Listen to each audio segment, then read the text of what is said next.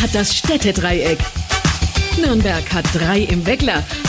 Und jetzt hat Nürnberg auch noch drei live auf der Bühne. Willkommen zur Podcast-Brause, dem wahrscheinlich prickelndsten Podcast-Event der Stadt. Und hier ist Ihr Gastgeber, Jürgen Kraus. Und auch heute darf ich sagen, nein ist er nicht. Ich bin der Kali. Hallo und herzlich willkommen zur ersten Folge der zweiten Staffel der Podcast Brause Nürnberg Afterwork. Seid mal laut.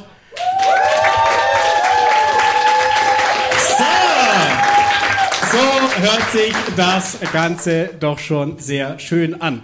Ja, wir starten in eine Staffel Nummer zwei. Ich freue mich sehr, dass ihr heute trotz diverser Kerwa-Konkurrenzveranstaltungen trotzdem äh, den Weg hier in den schönen Stadtteil gefunden habt, ähm, wie es Christian viel gesagt hat. Nein, schön, dass ihr heute Abend alle hier seid. Wir haben ein buntes Programm für euch und wie ihr schon seht, sind wir heute in einer leicht veränderten Besetzung hier. Normalerweise hätte jetzt der Jürgen angefangen, hätte mich und den Patrick dazu geholt. Der Jürgen befindet sich im Krankenstand. An dieser Stelle, Jürgen, alles äh, gute, gute Besserung äh, an dich von uns hier.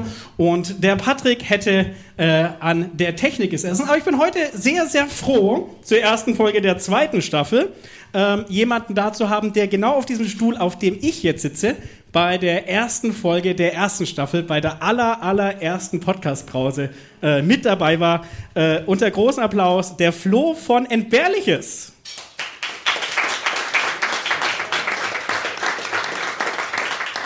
Hallo Flo. Hallo Kali. Schön, dass du äh, mich heute an der Technik unterstützt. Ähm, du warst ja nicht nur, du warst ja nicht nur bei der allerersten, war die die aller allerersten sogar?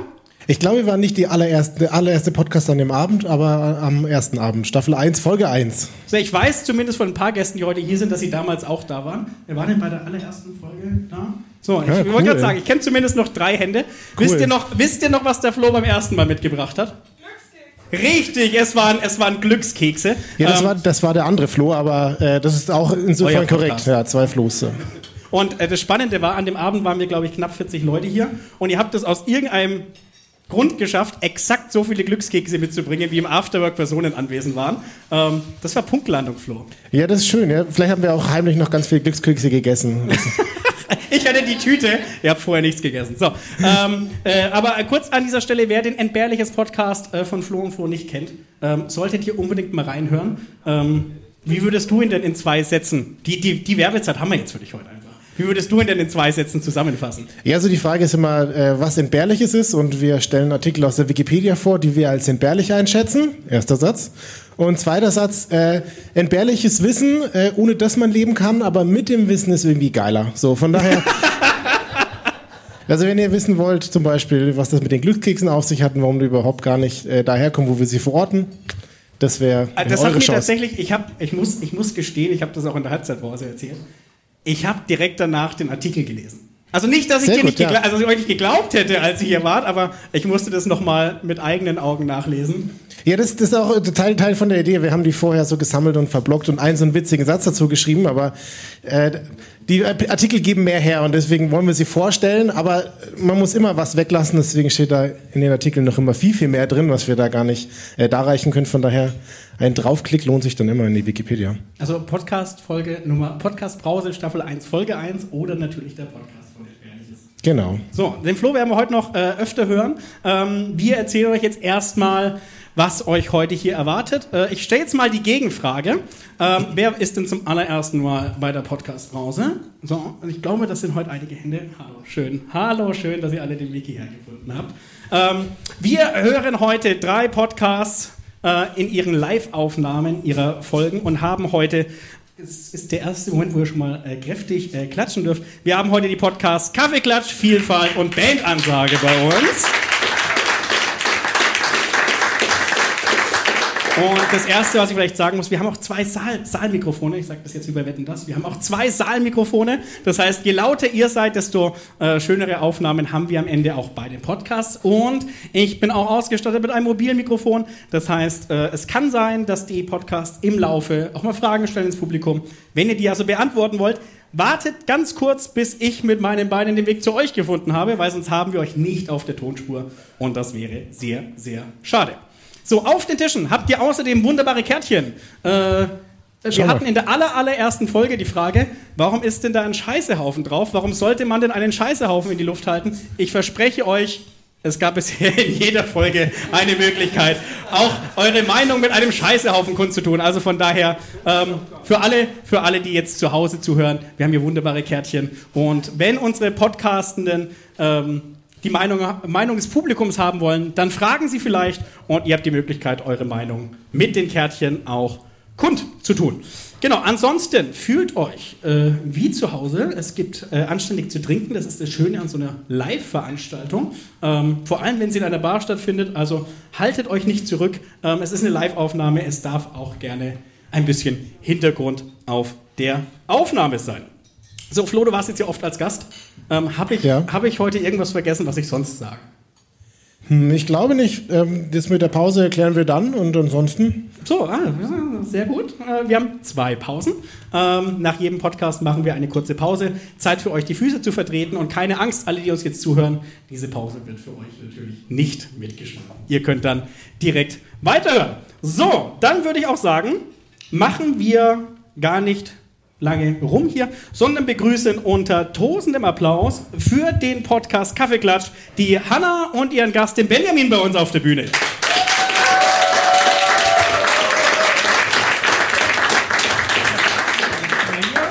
Flo, ich gebe noch, ich, bevor, bevor wir jetzt mit den, mit den beiden sprechen, ähm, kurz, wie, wie nervös ist man, wenn man auf dem Stuhl sitzt, kurz vor der Aufnahme? Du weißt es ja. Ah ja, manchmal kriegt man schon schwitzige Hände, aber eigentlich läuft es sehr gut. So, bedeutet für euch beide überhaupt kein, gar keinen Stress.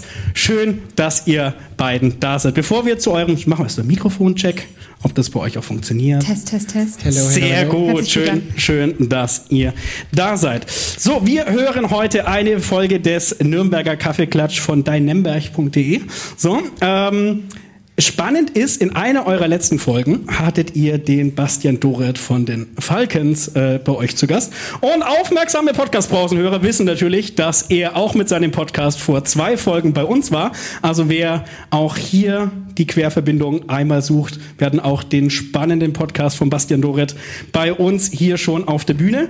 Ähm, hat er erzählt, dass er hier ist? Habt ihr euch darüber ausgetauscht? Leider nicht, nee. Ja, es ging natürlich um die Weltmeisterschaft, die Basketballer hatten. Verstehe ich jetzt gar nicht. Komisch, nee, oder? Dass man das dann thematisiert. Nee, verstehe ich jetzt gar nicht. Ähm, und deswegen, ja. So, also Doppelfeature für alle. Wir hatten die Folge kurz vor der Weltmeisterschaft, ihr jetzt praktisch danach. Von daher, ähm, zweimal Bastian Doret, hört es euch an. Ansonsten, wenn von eurer Seite keine Fragen mehr sind und wenn von euch aus dem Publikum keine Frage mehr sind, freuen wir uns jetzt unter tosendem Applaus auf den Nürnberger Kaffeeklatsch. おいおい! Ja, hallo, hallo. Erstmal herzlich willkommen zum Nürnberger Kaffeeklatsch. Ähm, das erste Mal live, sowohl an unser Publikum hier vor Ort im Afterwork in Nürnberg, aber natürlich auch an unsere ZuhörerInnen, die das später vielleicht noch nachhören werden. Ich freue mich, das ist eine richtige Premiere für mich, für dich glaube ich auch, Benny, nicht wahr? Ja, ich habe schon viele Podcast-Folgen gemacht, aber noch nie live. ja, das erste Mal. Wir sind zu zweit hier, denn mir gegenüber sitzt der Benjamin Kallen, ein großartiger Autor und Lehrer hier aus Nürnberg. Das ist nämlich das Schöne beim Podcast. Ähm, meistens ist die Moderatorin oder der Moderator ja nicht die Person im Vordergrund. Und ich finde es immer ganz schön, ganz spannende Leute hier bei mir sitzen zu haben. Ich würde sagen, wir fangen einfach ganz locker an und ich sage erstmal den Leuten, was der Nürnberger Kaffeeklatsch nochmal ist. Und dann stelle ich dich mal kurz vor. So, Nürnberger Kaffeeklatsch, was machen wir eigentlich? Ähm, wir stellen gerne spannende Leute aus der Region, NürnbergerInnen, Leuten aus unserer Stadt vor und sprechen mit ihnen über unsere Stadt, aber auch über sie, über ihren Werdegang, alles, was sie irgendwie zu erzählen haben, was spannend ist über sie zu wissen. Und ähm, ja, dieses Mal, Benny Cullen, du bist Autor, du bist Lehrer, du hast unglaublich viel zu erzählen. Wir gehen noch ein bisschen mehr auf dich gleich ein. Was ich aber immer ganz gerne mache am Anfang ist, und das haben wir im Vorfeld bereits getan, ist einen Steckbrief ausfüllen lassen, beziehungsweise ein kleines Freundebuch. Und da hast du unter anderem reingeschrieben unter der Frage, was drei Fehlkäufe sind. Und das fand ich zum einen sehr sympathisch. Neben jede zweite Hose sein Fehlkauf und Tupperware hast du auch geschrieben, die Hochglanzfliesen im Eingangsbereich. Wieso waren die ein Fehlkauf? Wenn man so ein Haus, also wir haben ein Haus gekauft und ähm, dann hat man so einen Termin, wo man ganz viele Fliesen sich anschaut und dann schaltet irgendwie so das rationale Denken aus und es ist nur noch, was ist schön. Und dann wählt man halt das aus, was am schönsten ist. Auch wenn die Mama daneben steht und sagt, aber die musst du putzen. Und du sagst so, egal, das sind die Fliesen, das ist es wert. Ja, und dann putzt man die halt jeden Tag und denkt sich, oh ja, hätte man mal auf die Mama gehört. Das ist meistens, also das ändert sich, glaube ich, auch nie. Meistens hat die Mama recht und man kann es so schwer zugeben, ne? Ja, voll. Aber sie hatte recht. Und heute, das heißt jeden Tag einmal. Ich wünschte halt, es wäre jeden Tag, ne? Ich habe jetzt so einen Teppich drüber gelegt. Das macht es ein bisschen besser. Das macht es ein bisschen besser. Einfach drunter schieben. Ja, es funktioniert. Ja, und gemütlich. Ja, voll. Ich, es ist nur Deko. Es hat nur den Zweck der Deko. Und die Tupperware, kann man Tupperware nicht genug haben oder sagst du, irgendwann läuft's Fach über? Nee, wir hatten irgendwann mal so alle zwei Monate eine Tupperparty oder so. Mhm. Und dann kauft man halt trotzdem immer was. Und man kauft, es wird immer schlimmer von Mal zu Mal. Man gibt immer mehr Geld aus und es ist irgendwann der Punkt erreicht, wo man sagt, nee, so viel kann ich gar nicht benutzen. Und dann steht es da rum. Und wohin damit? Ja, in die neue Küche. Da hat man gedacht, hat man jetzt viel Platz. Und aber man, Spoiler, nein. Und man will es irgendwie schön und designerisch und ästhetisch haben und dann kommt die Tupperware dazwischen, ne? Voll, voll bunt und so. Nee, es ist nicht gut. Tut's nicht. Ja, schön. Also für alle zu Hause und alle, die jetzt noch zuhören oder sich interessieren dafür, was Benny denn noch alles geantwortet hat in unserem Freundebuch, die können natürlich das äh, bei uns auch auf Dein Nürnberg auf Instagram sehen. Da werden wir den Steckbrief nochmal ganz veröffentlichen und da gibt's noch ein paar mehr Infos, die alle natürlich sehr kindlich sind. Die gehen so als Einstieg immer, weil wir es ganz schön finden, so ein bisschen erstmal reinzukommen. Ne? Benny, ich würde mal versuchen zusammenzufassen, wer du denn überhaupt bist, was du alles machst. Gar nicht mal so leicht, um ehrlich zu sein. Du hast einen eigenen Lehrerinnen-Podcast, bist Autor und hast einen Instagram, TikTok, YouTube-Account rund um dein Lehrer- und Lesererlebnis, bist hauptberuflich Lehrer und veröffentlichst unter anderem auch Lehrmaterial für KollegInnen. Wahnsinn. Das ist erstmal so in kurz gefasst. Also man könnte wirklich. Danke. Das füllt einen Tag, würde ich meinen. Ja. Ja, ne, ein bisschen. Wir gehen gemeinsam mal auf die einzelnen Projekte bei dir ein und ich würde sagen, wir fangen mal mit deiner Berufung als Lehrer an. Mhm. Wie kam es, dass du Lehrer wurdest? Also ich war in der Grundschule ein ganz furchtbares Kind, glaube ich. ähm, hatte aber mehrere Gründe einfach. Ich war so anders als andere Kinder und meine, meine Mama kommt aus Rumänien. Wir waren in so einem kleinen Dorf. Das war irgendwie alles so äh, keine guten Voraussetzungen, sage ich mal. Und ich hatte Lehrkräfte, die das total super gemacht haben. Und ich hatte Lehrkräfte, die das total doof gemacht haben. Und da habe ich mir schon in der Grundschule gedacht, ey, irgendwann bin ich an eurer Stelle und mache das besser. Und dann bin ich selber damals auf die Hauptschule gekommen. Und es war, also meine Eltern haben da gar nicht so einen Druck gemacht, aber so von außen hat man immer so mitbekommen, ah, du bist jetzt auf der Hauptschule, ne? Das ist doof. Und ich habe immer gedacht, hä, warum? Weil ich auf der Hauptschule meine schönste Zeit überhaupt hatte. Also ich hatte da total engagierte Lehrkräfte, die mich genauso genommen haben, wie ich bin und ähm, die mich trotzdem angetrieben haben und die mir niemals irgendwie gesagt haben, das kannst du nicht erreichen oder so. Also auch als ich dann zu denen gesagt habe, ich werde mal Lehrer, haben zwar immer gesagt, ja, jetzt überleg dir vielleicht mal, was so greifbarer ist, kannst du ja noch machen, so.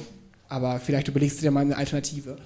Und die haben mich aber immer ermutigt und ähm, dann hatte ich so diesen Kontrast, also so Lehrkräfte, die das in meinem Blickwinkel nicht hinbekommen haben und dann Lehrkräfte, die das total gut hinbekommen haben. Und das hat mich dann bestätigt und dann habe ich das durchgezogen. Lehrer, ich würde jetzt mal behaupten, dadurch, dass man so viel Zeit mit LehrerInnen verbringt, jeden Tag, Stunde um Stunde, sie sind so prägend dafür, wie es weitergeht mit, mit den Kindern letztendlich. Und ich finde, es gibt immer so einen Lehrer in der Vergangenheit oder lass es zwei sein, die so ein bisschen prägend sind für einen und wo man sagt, ach Mensch, äh, denen würde ich gerne mal Danke sagen oder oh, die haben es mir so schwer gemacht. Und äh, deswegen erste Frage ans Publikum. Hattet ihr denn selbst auch so paar Lehrer? Gibt es bei euch prägende Figuren im Leben aus der Schulzeit? Macht mal kurz eure Emoji-Karten hoch.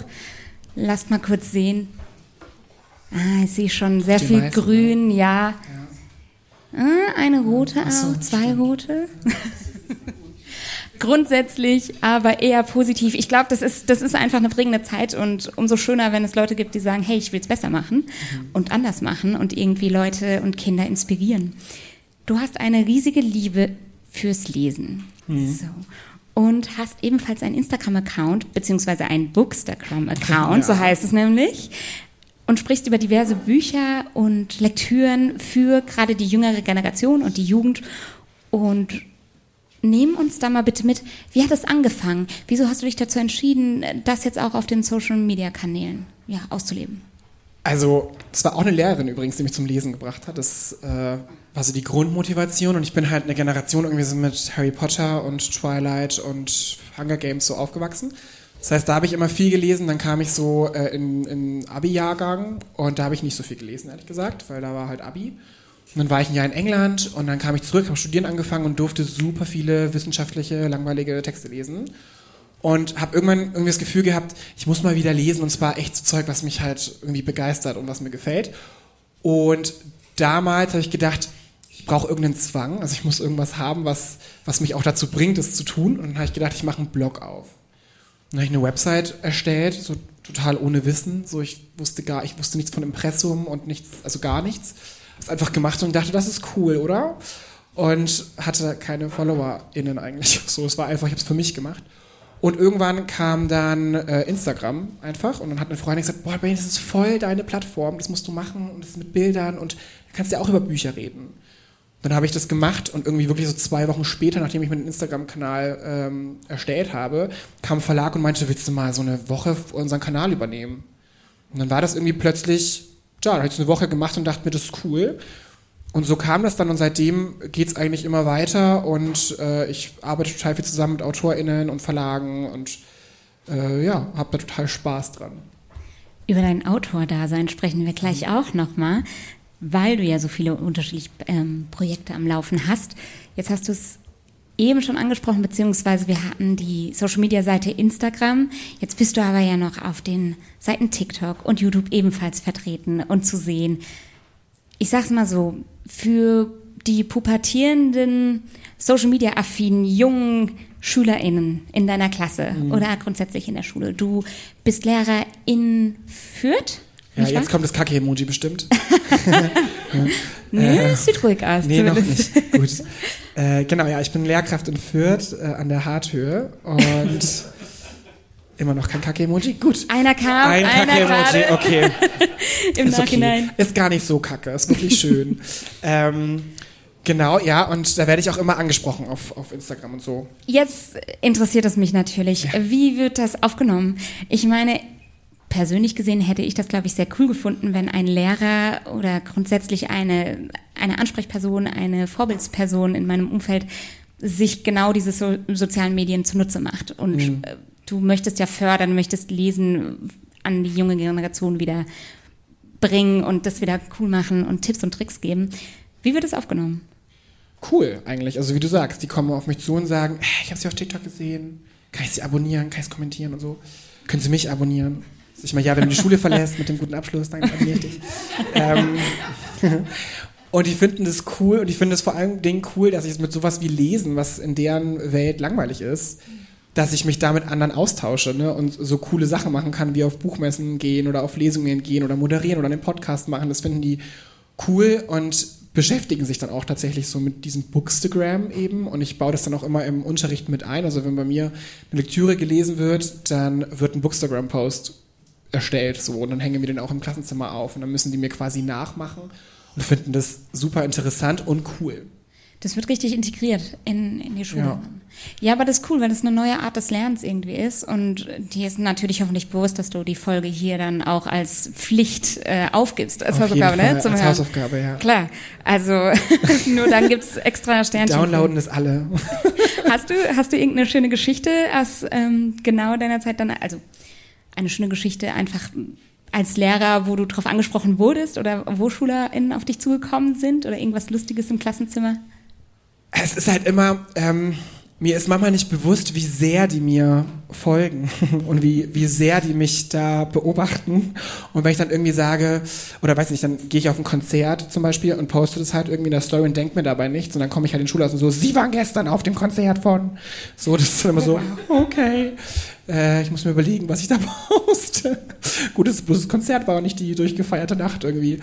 ähm, genau, sowas ist halt immer lustig, weil ich immer gar nicht davon ausgehe, weil, wie gesagt, also ich kenne es normalerweise so, der Lehrer hat immer so ein langweiliges Image irgendwie, ne? Und äh, für meine SchülerInnen ist es hoffentlich ein bisschen anders, so wie ich es wahrnehme. Die denken sich, ach cool, der, der, das, der hat ein cooles Leben. hoffe ich, dass sie das denken. Es war immer so ein, so ein kurzer Moment der Schockstarre, wenn ich in meinem Fall einkaufen war im Supermarkt und auf einmal steht ein Lehrer an der Kasse und denke so, oh, das, das ist komisch. Hier gehören sie nicht hin. Ich kenne sie nur aus, aus der Schule. Und auf einmal, sie sind außerhalb der Schule tätig. Sie haben ein Menschen, Leben. oh mein Gott. Sie kaufen Ja. Nutella ein. Das ist, weiß ich nicht. Das kann ich irgendwie nicht zusammenfügen miteinander. Das ist so ein Kontextschock.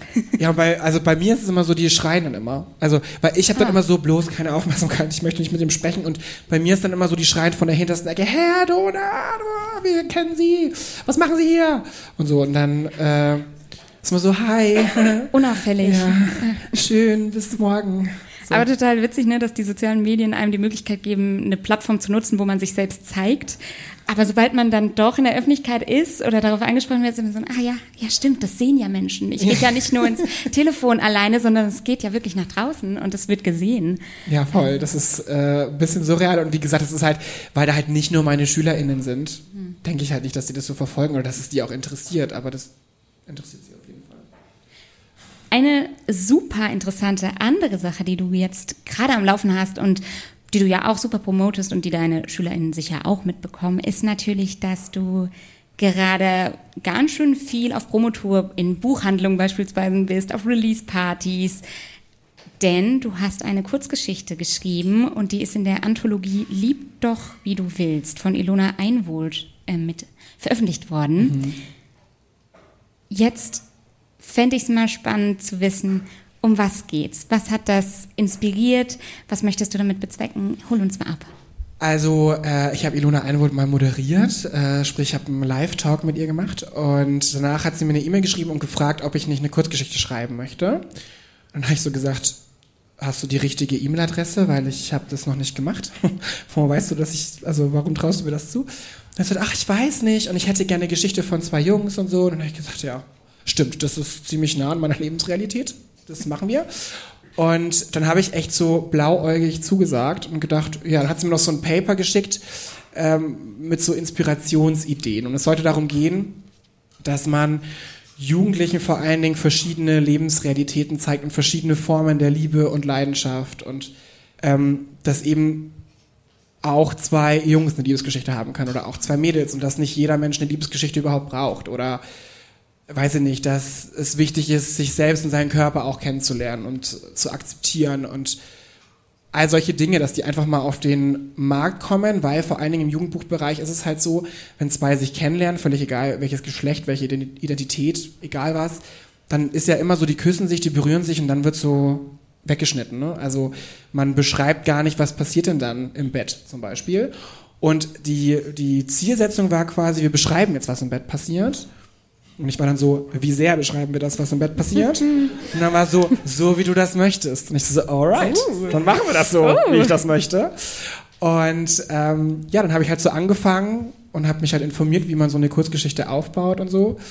Und ähm, dann ist es eine Kurzgeschichte draus geworden, die sich um zwei Jungs dreht, die sich kennenlernen in einem Club und dann die Nacht zusammen verbringen und äh, die ganz viele Themen so beinhaltet, die mich beschäftigen und die ich irgendwie mit reinbringen wollte und irgendwie zeigen wollte, mh, dass nicht jedes Vorurteil, was man vielleicht im Kopf hat, auch stimmt, wenn es um zwei Jungs geht. Ohne zu tief in das Thema Bildungssystem bei uns einzugehen, hast du, wie nimmst du das wahr als Lehrkraft, gerade wenn es darum geht, einen Wandel, wenn es um queer, queer Liebe und grundsätzlich die Darstellung diesen geht, hast gerade gesagt, es wird einfach gecuttet, wie geht's weiter? Man weiß es, ne? es wird einfach viel verschleiert. Wie nimmst du das wahr? Ist da ein Wandel zu sehen? Wünschst du dir da mehr Wandel? Ich wünsche mir da definitiv mehr Wandel. Ich wünsche mir da vor allen Dingen, dass ähm, alle möglichen Lebensrealitäten halt repräsentiert sind auch. Ne? Also egal, ob das im Schulbuch ist oder einfach im Unterricht generell.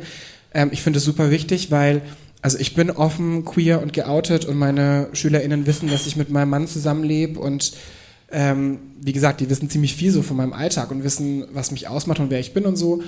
Und ich habe ganz, ganz viele SchülerInnen, die auf mich zukommen und sagen, oh, ich glaube, ich bin dieses oder jenes, völlig egal. Und da merke ich halt, wie wichtig es ist, dass die irgendwie auch Ansprechpersonen haben und auch gesagt bekommen, dass das okay ist, so wie die sind und dass sie sich auch noch nicht festlegen müssen mit zwölf, was sie sind. Ne? Es reicht ja dann, wenn die sagen, ach, ich merke, da ist irgendwie was anders, dann ist es ja auch okay. So, und du hast alle Zeit der Welt, das auch rauszufinden und du schuldest auch niemandem irgendwas, sondern du kannst dir die Zeit nehmen, die du brauchst. Und ich glaube, dass das viel, viel mehr äh, in jede Schule gehört. Es kann auch ein unglaublicher Druck sein, wenn, wenn es heißt, du musst schon wissen, wer du bist. Mhm. In einem gewissen Alter, was ja Voll. Quatsch ist eigentlich, ne? Ja, weil die, ja, weil die halt auch Zeit haben und teilweise auch noch so jung sind. Also ich hätte mich, glaube ich, mit zwölf hätte ich mich niemals getraut, jemandem zu sagen, oh, ich glaube, ich bin schwul oder so. Das, das, ja, es ist ja schön, dass sie den Mut jetzt haben, ne? Das ist toll und großartig, aber die können sich auch Zeit lassen. Das ist immer wieder, du kannst dir voll Zeit lassen, ne? Du kannst mit jeder Frage dann zu mir kommen, klar aber du kannst dir Zeit lassen und dir die Zeit nehmen, die du auch brauchst. Und du musst nicht jetzt alle Antworten haben. Ihr könnt mit jeder Frage zu mir kommen, ist so schön. Du bist Lehrer, Ansprechpartner, Vertrauensperson. Du bildest sozusagen Leute sowohl über die sozialen Medien als aber auch im Klassenraum. Was ist für dich immer noch die schönste Art zu lehren? Ist es über deinen Blog? Ist es im Klassenraum? Ist es dann doch über TikTok? Was sagst du? Ich bin schon am liebsten Lehrer einfach. Also das ist auch mein Hauptjob und das werde ich, glaube ich, nie aufgeben, einfach weil es mich echt erfüllt und ich finde auch gerade das an der Mittelschule, also die Mittelschule hat ja auch so einen Ruf äh, irgendwie von, da kommst halt hin, wenn du nichts kannst, so. Und ich finde das total falsch. Wir haben so viele coole Leute, die vielleicht ein komplizierteres familiäres Umfeld haben oder die irgendjemanden verloren haben und damit zu strugglen oder wie auch immer. Und die sind trotzdem tolle Menschen. Und ich glaube, in unserer Schulform gerade da haben wir halt auch die Zeit, uns um sowas zu kümmern oder SozialpädagogInnen an der Hand, die uns helfen, unterstützen. Und ähm, das macht irgendwie, das finde ich, das, wenn ich abends ins Bett gehe, das macht mich glücklich so, wenn ich weiß, ähm, ich bin da für jemanden da und Ansprechperson und ähm, gebe da so ein bisschen mein Bestes und, und finde, das gehört einfach eigentlich in jede Schule. Ich finde, das hat man kurz einen Applaus verdient, oder? Können wir mal kurz.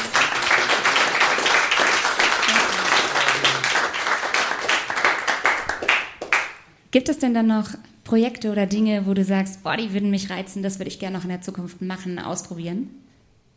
Ja, so ein ganzes Buch schreiben ist schon, glaube ich, ganz cool. Also, weil das Schreiben hat voll Spaß gemacht, aber halt auch ähm, jetzt so das Promoten, also durch Buchhandlungen ziehen und irgendwie Release-Partys feiern und jetzt in ein paar Wochen haben wir auf der Frankfurter Buchmesse ein Event und das ist irgendwie alles, es macht schon sehr viel Spaß und es ist cool und da kann ich mir auch super viel vorstellen. Also von dem Buch, was jetzt so ähnlich ist, ist vielleicht wie die Kursgeschichte, ähm, aber auch so Bücher schreiben für Schule zum Beispiel und da auch queere Themen mit reinbringen, damit man da auch was hat, was man Lehrkräften an die Hand geben kann, die sich vielleicht auch manchmal ein bisschen ein bisschen schüchtern sind, was so das Thema angeht, weil sie das Gefühl haben, ich kenne mich nicht richtig aus. Apropos Kreativität, wir kommen mal in unsere erste Rubrik des Nürnberger Kaffeeklatsches, ähm, weil wir versuchen das auch immer so ein bisschen ja, aufzulockern und die heißt Erklär mal. Und da wir ja heute das Privileg haben, auch ein Live-Publikum zu haben, würde ich euch alle mal mit einbeziehen. Erklär mal ganz simpel, du erklärst etwas. Wer hätte das gedacht bei dem Namen? Ich würde gleich mal, dafür brauchen wir das äh, Mikro vom Kalle, genau, du hast noch, mach dich bereit. Ähm, wir bräuchten einen, ja, ziemlich fränkischen Begriff, etwas, was vielleicht gerade NürnbergerInnen kennen, was hier gleich der Benny für uns erklären darf und anhand von drei, ja, KI ausgespuckten Wörtern erklärt. Das heißt, in deiner Erklärung wirst du drei Wörter einbauen, die siehst dann auch nur du, die gebe ich dir gleich. Die wurden von ChatGPT ausgespuckt. Und danach darf das Publikum hier einfach mal kurz raten, welche Wörter denn mit eingebaut wurden. Das sind drei Stück. Zuvor bräuchten wir aber ein Wort. Was soll er denn erklären? Hat jemand eine Idee? Einmal die Hand hoch. So, hier haben wir jemanden. Allmächt. Mhm. Jetzt bin ich voll gespannt, welche Wörter ich einbauen darf ich gebe dir einmal einen kleinen Zettel rüber. Nimm dir kurz Zeit.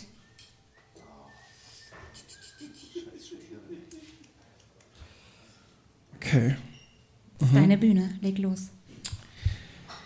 Also stell dir mal vor, man ist bei mir in der Schule und ähm, da ist man in der Bibliothek und das Wetter ist ganz, ganz schlecht und ähm, man sieht schon am Himmel die Wolken, die werden immer grauer und grauer und grauer und ich habe jetzt einen Schüler, der äh, leider ähm, ein bisschen was angestellt hat. Und deswegen musste er in die Bibliothek und lesen, weil ich bin ja so lesebegeistert. Und deswegen musste er ähm, einen Romance-Titel lesen, weil das ist äh, ein Typ, der ist eigentlich voll cool und der hat mit Liebe so gar nichts am Hut und deswegen liest er den Romance-Titel. Und der geht jetzt und setzt sich hin und denkt sich, also wenn er jetzt irgendwie in Norddeutschland wäre, würde sich der wahrscheinlich denken, oh mein Gott, so. Und aber der ist in Franken und deswegen sagt er Allmächt. Punkt.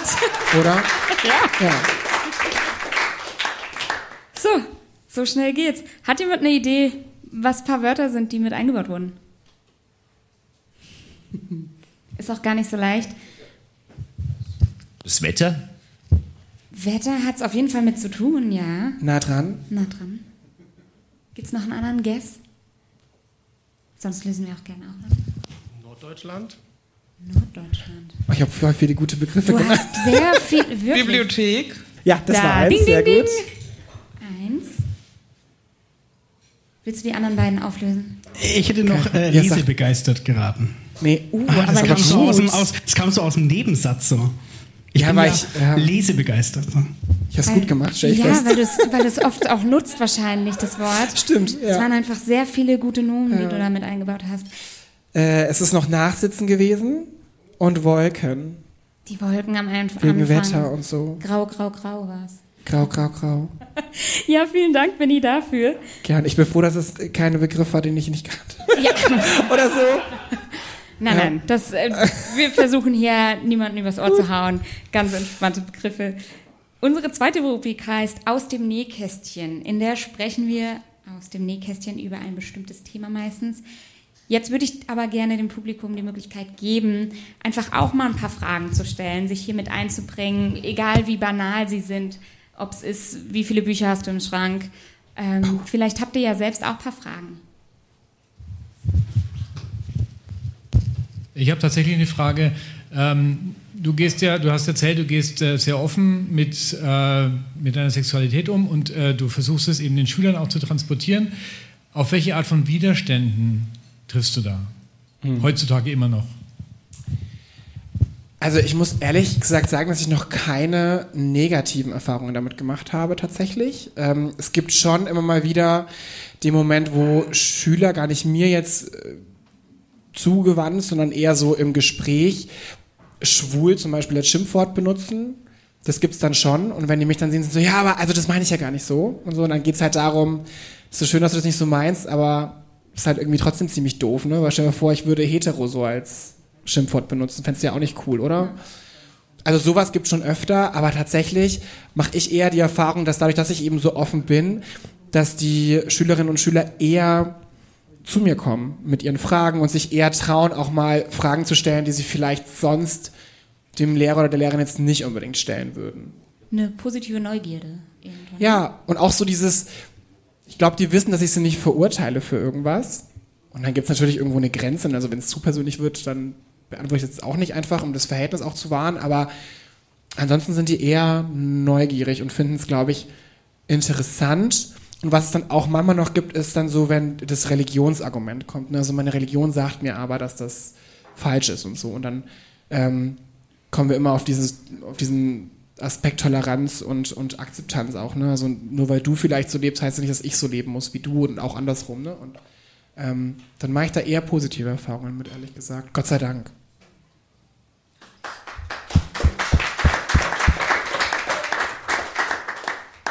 Gibt es eine weitere Frage? Wenn nicht, ich habe noch genug.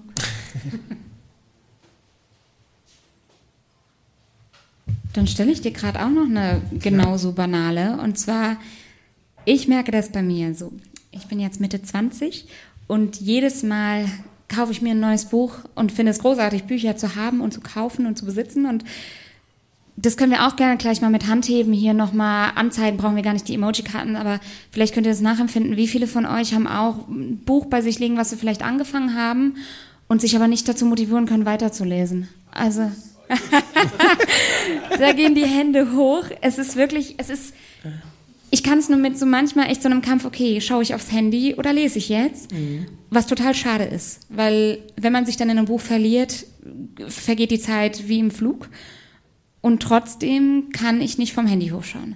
Wie motivierst du dich? Wie kriegst du es hin, gerade wenn ich überlege, dass du ja durch die ganzen sozialen Medien, die du nutzt, um deine, um das weiterzugeben und gleichzeitig aber auch super viel liest.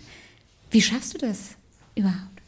Also ich sage mal, ich habe zwei Hobbys. Ich habe einmal Bücher kaufen Ja. und Bücher lesen. Das sind so zwei verschiedene. Und ich habe auch, glaube ich, äh, super viele ungelesene Bücher zu Hause, die halt noch drauf warten.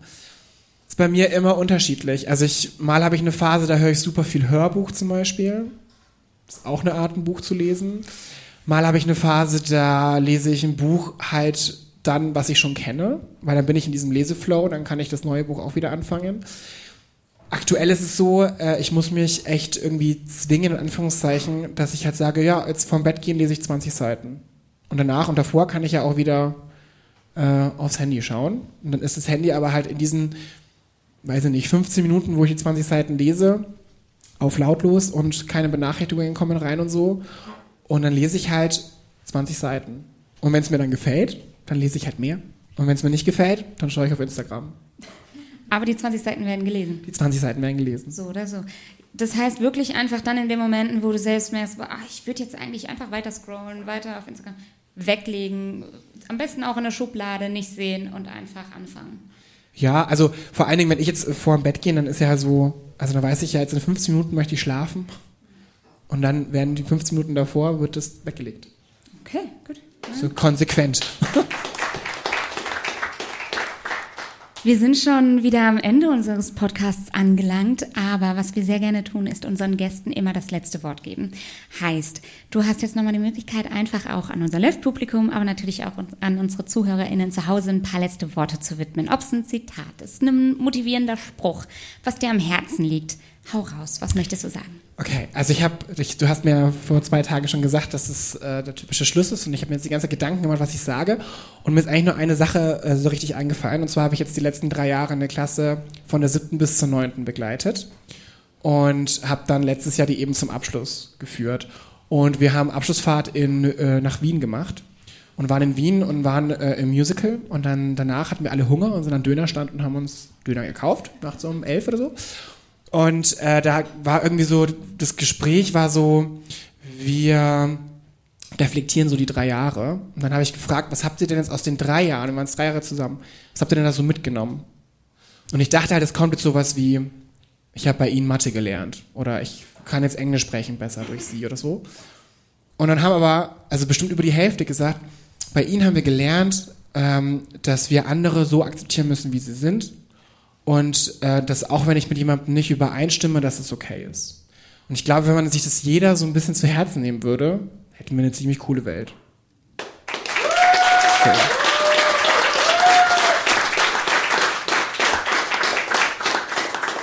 Danke. Toll, schöne letzte Worte, Benny. Vielen lieben Dank, dass du hier mit mir das erste Mal, das allererste Mal live vor Publikum jetzt Ja, danke, dass ich das mitmachen durfte. Ja, natürlich. Dankeschön an unser Live-Publikum, dass ihr uns jetzt die Bühne hier gegeben habt.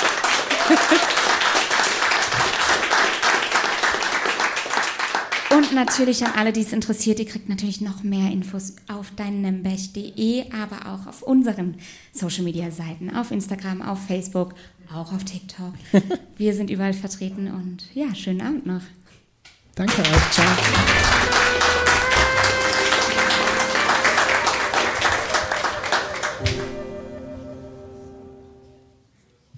So, da war auch euer Outro. Äh, vielen Dank äh, nochmal. Das ist euer Applaus. Schön, dass ihr bei uns auf der Bühne wart. Wir haben 19.52 Uhr. Wir machen in 10 Minuten, sagen wir um 2, 3 nach 8, weiter mit dem zweiten Podcast. Bis dahin viel Spaß. Wir sehen uns gleich wieder hier. Podcast Brause. Ihr Lieben, wir sind auch schon mitten im zweiten Block und wie es sich zu einem guten Podcast gehört, haben wir auch wir einen kurzen Werbeblock und den werden wir heute, weil es die erste Folge der ersten Staffel ist, natürlich auch einmal live hier einspielen. Flo, mein Lieber, kennst du eigentlich schon Potio? Machen wir es hier mal ganz ungezwungen und nicht geskriptet. Ja, kenne ich. Ah, was weißt du denn von Potio? Wenn du, Flo, einen Wikipedia-Artikel über Potio schreiben müsstest, Ihr seht, es ist nicht geskriptet. Wenn du jetzt einen Wikipedia-Artikel über PodU schreiben müsstest, was würdest du da reinschreiben? Ja, also als, jetzt muss ich ja aufpassen, da gibt es so ganz viele Relevanzkriterien, die immer super, super streng sind. Wir machen First Draft. Ja, also ich würde es trotzdem reinschreiben. So. Okay. Ja, ob, auch wenn die Wikipedia vermutlich viel, viel zu streng wäre. Äh, ist eine Podcast-Plattform. Mhm. Und gehört zum Funk aus Nürnberg. Und von denen haben wir so Büschel auf den Mikrofonen. Aha. Und das ist, glaube ich, nicht zufällig. Nein, äh, weil äh, PodU ist unser offizieller äh, Medienpartner, eine von zweien. Ihr bemerkt, Spoiler, es kommt noch eine zweite ein, ein Block dieser Art nach der nächsten Pause. Da geht es um unsere andere Medienpartner. Äh, PodU unterstützt uns, äh, ist, ist eine Produktion vom Funkhaus, ist richtig, unterstützt uns bei der Podcast-Pause, stellt uns unter anderem die Technik zur Verfügung. Und äh, ganz wichtig zu sagen, ohne auch unseren Partner PodU gäbe es auch dieses Format nicht. Von daher einmal kurz lauten Applaus für PodU.de. Vielen Dank, dass ihr an Bord seid. Wenn ihr auch andere regionale Podcasts entdecken wollt, hier aus der Gegend, dann könnt ihr das über den Crawler eurer Wahl machen oder auch über die PodU-Applikation, denn auch PodU hat einen eigenen, ein eigenes Abspielmedium. Und dort könnt ihr auch jederzeit neue Podcasts entdecken. Danke, dass ihr dabei seid. So. Kennst du einen Podcast, den man da hören kann? Vielleicht Zum irgendwas- Beispiel den Podcast der Podcastbrause zum Ah. Beispiel. Da kann man das sehr gut hören. Oder Flo, vielen Dank für diese wunderbare Überleitung, die auch nicht abgesprochen war. Denn dort kann man auch den Podcast Vielfalt vom CSD Nürnberg entdecken. Und das ist unser neuer, äh, unser nächster Gast hier auf der Bühne. Großen Applaus für Yannick und seinen Überraschungsgast. Vielfalt, CSD-Podcast. Den Einspieler bekommt ihr gleich nochmal. Das war jetzt schon mal der, der Voreinspieler. Ähm, auch, auch äh, wenn, wenn Yannick so nervös ausschaut, wie als ob er zum ersten Mal auf dieser wunderbaren Bühne sitzen würde. Nein, Yannick sitzt, ist bereits zum dritten Mal bei uns im Afterwork zu Gast tatsächlich. Das und ist das in, richtig, in ja. wenigen Monaten. Und tatsächlich zum zweiten Mal schon zu Gast in der Podcast-Brause. Yannick, möchtest du mit deinen Worten erzählen, warum du schon zweimal in der Podcast-Brause warst? Also das erste Mal war ja eher so ein bisschen spontan. Ein bisschen spontan. Ich hatte da so eine nette E-Mail bekommen von wegen, ey, geh da mal hin, das ist voll das geile Format. Also hier so, musst du hingehen, wenn du mal was richtig Neues sehen möchtest und mit, miterleben möchtest, dann Podcast-Brause. Also äh, hier geht nichts über die Podcast-Brause in Nürnberg. Das kannst du auf unserem Wikipedia-Artikel schreiben. Das, das, ist, das ist sehr schön. Also übrigens wichtig, bei Portio habt ihr vergessen, regionale Podcasts. ne? Regionale Podcasts, sehr Ne? wichtig. Also das ist sehr wichtig. Ne? Wir sind hier ja schon sehr stolze Franken. Also, ne? Nee, und ähm, war insofern spontan, weil es wohl so ein bisschen Schwierigkeiten in der Terminabsprache gab. Ja. Ähm, man hat mich dann aber trotzdem sehr gerne hier mit aufgenommen und ich durfte mal zu unseren damals noch laufenden Planungen vom CSD Nürnberg ein bisschen berichten, auch zur Kampagne, die ich heute euch mitgebracht habe. Und da ist dann der, das neue Format Podcast Brause Special entstanden. Genau, also es gibt bisher eine Folge der Podcast-Pause Special. Äh, die ist mit dem Yannick äh, nachzuhören in einer äh, der letzten äh, äh, Podcast-Pausenfolgen. Äh, es hat sich zugetragen, dass der CSD-Podcast zugesagt hat, den Slot zu nehmen, sich danach nie wieder zurückgemeldet hat, wir den Slot dann irgendwann neu besetzt haben und auf einmal aus dem Nichts Yannick hier stand und meinte, hallo, ich mache heute hier Podcast. So, ähm, der Slot war leider belegt, deswegen haben wir ein 10 Minuten Special äh, eingefügt, weil es gab dementsprechend noch keine Absprache. Aber in diesem Special, in diesem Special ja. haben wir äh, versprochen gemeinsam, dass Yannick nochmal zurückkehren wird. Und ich bin sehr froh, dass es heute gleich bei der ersten Folge ist. In diesem Sinne, keine langen Worte mehr. Wir wünschen euch jetzt viel Spaß mit Vielfalt, dem CSD-Podcast. Vielfalt, der CSD-Podcast. Ja, also wie schon angekündigt worden, wir kommen vom CSD Nürnberg, wobei ich jetzt auch wieder die Ausnahme bin. Ich komme eigentlich vom CSD Bayern Netzwerk, bin aber hier in Nürnberg beheimatet und äh, repräsentiere dementsprechend auch den CSD Nürnberg. Und unser Podcast ist was ganz Besonderes. An dieser Stelle werde ich auch gleich nochmal ganz, ganz unterschwellig Werbung mit einblenden, weil unser Medienpartner ist tatsächlich auch das Funkhaus und äh, tatsächlich das Hitradio N1. Über die haben wir nämlich jetzt seit, ich glaube, inzwischen drei oder vier Jahren gemeinsam den Podcast und strahlen jedes Jahr im Rahmen unserer Pride Weeks und der Vorbereitung vier Folgen aus. Diese Folgen sind ungefähr immer gleich geskriptet, nämlich gar nicht und meistens von viel Überraschung und Improvisation ge, ähm, gespickt. Allein aus dem einfachen Grund, da wir das ja alles sehr, ähm, sehr, sehr viele Ehrenamtliche sind, die das hier machen. Und äh, dann auch immer wieder ganz, ganz spontan zusammengewürfelt sind, gerade auch mit den entsprechenden aktuellen Themen, die uns in dieser Saison begleiten und beschäftigen.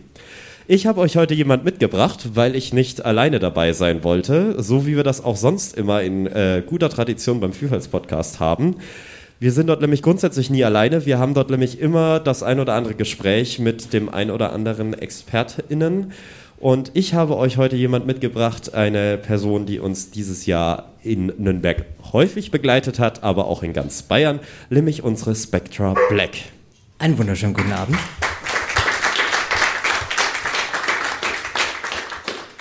Und da sind wir nämlich eigentlich auch schon im Thema mit dabei. Was hat uns denn eigentlich dieses Jahr so ein bisschen verfolgt? Warum machen wir diesen Vielfaltspodcast und warum hängen hier eigentlich überall diese ganzen komischen Plakate und warum habe ich damit das Afterwork vorhin so ein bisschen tapeziert mit der freundlichen Genehmigung von Kali? Soll ich jetzt irgendwie. Du darfst beant- gerne ach dazu was sagen. Was hat uns begleitet? Äh, tatsächlich die bayernweite Kampagne, ein Zusammenschluss aller CSDs hier in Bayern, oder zumindest über 20.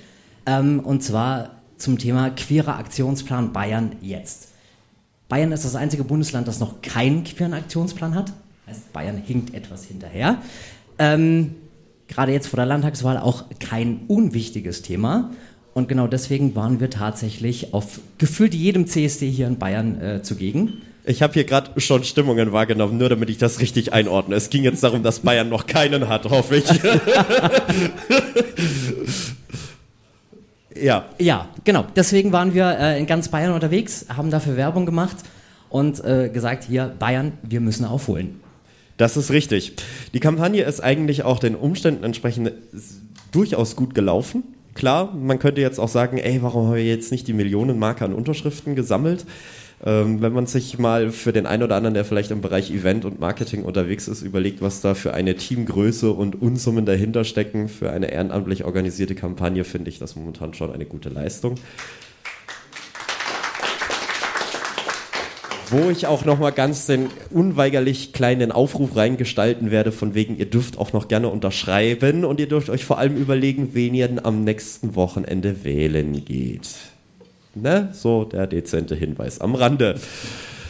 Aber kommen wir zu den eigentlichen Themen, was uns dieses Jahr noch so mit begleitet hat und was wir in diesem Podcast eigentlich machen. Deswegen fand ich das auch gerade so schön mit dem Gast von Dein Nürnberg, weil das passt gerade wie die Faust aufs Auge. Thema hier von wegen, ich betreibe so ein bisschen niederschwellige Aufklärungsarbeit, wie wir das immer so schön hochdeutsch formuliert ausdrücken. Um genau das geht es nämlich eigentlich.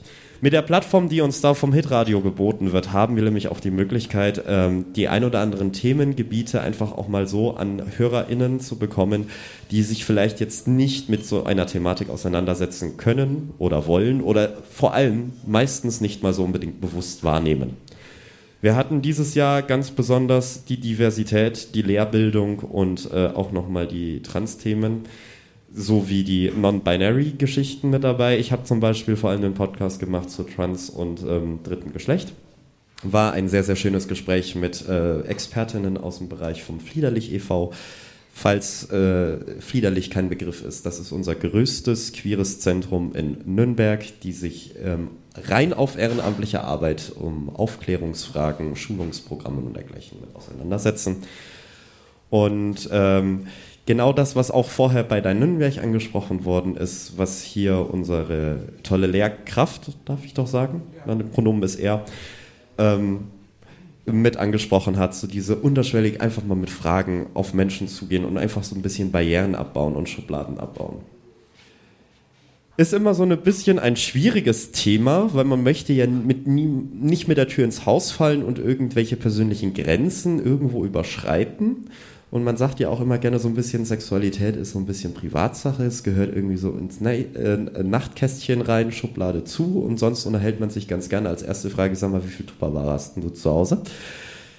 Ist irgendwie üblicher, die Frage zu stellen, wie geht's Hund, Haus, Hof, Kinder? Und was macht deine Tupperware? Und welches Putzmittel verwendest du, als vielleicht mal zu fragen, was hast du eigentlich für ein Pronomen?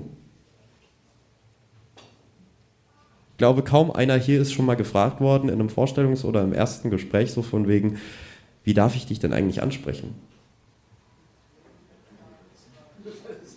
Ja, genau. Also für alle, die es noch nicht gehört haben, du oder sie, so der klassische, so, ne? Oder wie man ja jetzt neu Vogue in Deutschland sagt, so das Arbeitst du. Darf ich Ihnen das Arbeitst du anbieten? Stand auch das erste Mal da und dachte mir so, sag einfach du und sei ein vernünftiger Mensch oder bitte lass mich bitte in Ruhe. Ich habe es mir dann gedacht, sagen darf man es ja nicht. Ja, aber das sind diese kleinen Feinheiten. Oder äh, eine der Lieblingsdiskussionen so von wegen, ähm, wo sind denn hier die Toiletten? Und welche darf ich denn jetzt verwenden? Und dieses, man könnte ja jetzt hier die Diskussion aufmachen von wegen, naja, brauchen wir eine All Genders, also für alle Geschlechter gleichgestellte Toilette? Würde sich da jetzt immer dran stören? Ist, oder ist das jetzt ähm, eigentlich etwas, wo wir inzwischen an einem Zeitpunkt angekommen sind, dass wir sagen, ist kein Problem? Ich meine, die Deutsche Bahn macht das seit Jahren. Oder wechseln Sie etwa das dritte Abteil durch und schauen, ob da jetzt Mann oder Frau auf der Toilette draufsteht? Also, ne? Das sind so die Themen, die wir damit vertreten, das mit Teil der Arbeit ist. Und dieses Jahr ganz besonders eben, wie wir vorhin angesprochen haben, uns verfolgt haben, ist eben der Queere Aktionsplan Bayern. Als äh, Repräsentant des Netzwerks der bayerischen CSDs hatte ich ganz, ganz viel Vergnügen, auf über 15 CSDs persönlich anwesend zu sein. Wir hatten einen Riesenspaß mit dem Nürnberger CSD. Ich habe mich übrigens auch wahnsinnig gefreut, Kali an dem Tag zu sehen.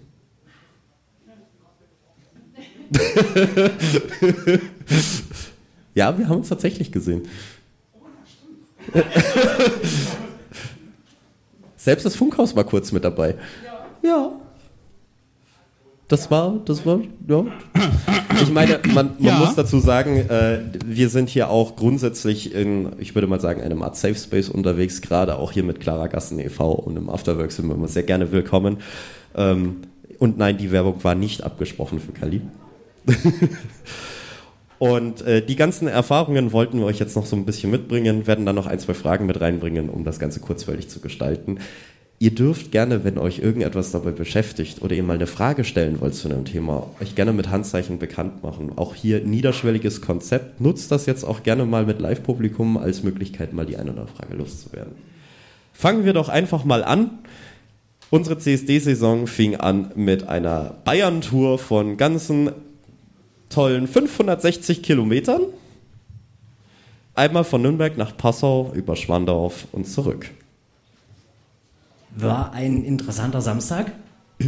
Ich habe Ecken, äh, Ecken, von Bayern kennengelernt, die ich so auch noch nicht kannte. Ähm, und auch den Unterschied von, ich sag mal, Berlin nach Nürnberg, nach Schwandorf. Das ist schon, ist schon ein bisschen was anderes. Ja, also wir sind relativ früh gestartet und ähm, tatsächlich muss man leider sagen, viel von den CSDs an sich habe ich leider gar nicht mal so viel mitbekommen können. Das ist, ich weiß nicht, wer von euch war denn schon auf einem CSD? Ob gewollt oder nicht? Ihr dürft da gerne auch die Stimmungskärtchen nutzen. Daumen hoch für ich war da schon, Daumen runter für ich war da noch nicht. Gerne auch den Scheißehaufen für ich möchte mich damit eigentlich nicht auseinandersetzen wollen. Gut, ich sehe, die Vielzahl war da schon.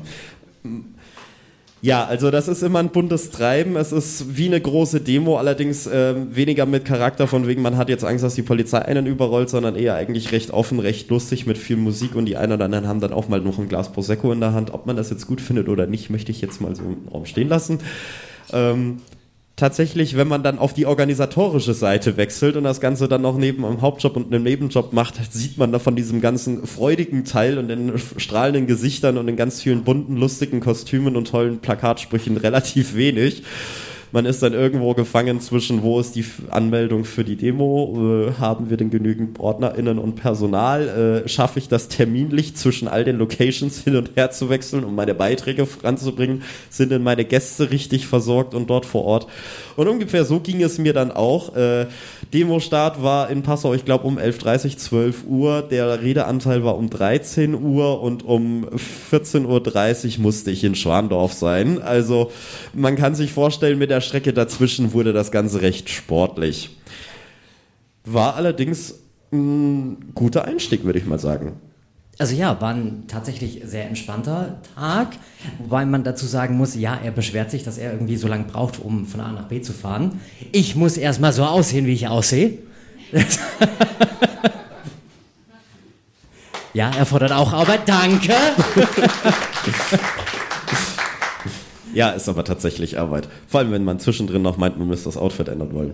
Äh, Ja, gut. Ähm, aber ja, doch war ein schöner Einstieg und auch zu sehen, was eigentlich auf dem Land passiert. Was äh, nicht nur in der Großstadt. Ähm, die Frage kam, glaube ich, vor einer Woche oder so. Äh, sag mal, stimmt, es war in Erlangen.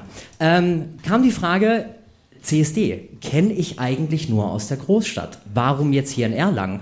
Und da war es auch sehr, sehr schön, das Ganze in Schwandorf zu sehen. Einfach nicht nur das Großstadt-Feeling, so dieses Party-Feeling, wie man es ja eigentlich kennt, auch gerade aus den Nachrichten, sondern eben, dass wirklich in jeder kleinen Gemeinde der CSD gefeiert wird. Also ich meine, passend auch dazu hängt da drüben, jetzt leider nicht so gut einsehbar, ein Plakat mit einem schönen Spruch. Hey Bayern, stell dir vor, du musst einen Tag Urlaub nehmen, um zwei Stunden zur nächsten Beratungseinrichtung zu fahren. Damit sind wir nämlich bei dem Punkt, was mit einer der großen Probleme unserer Community sind. Ähm, jeder kennt das von sich.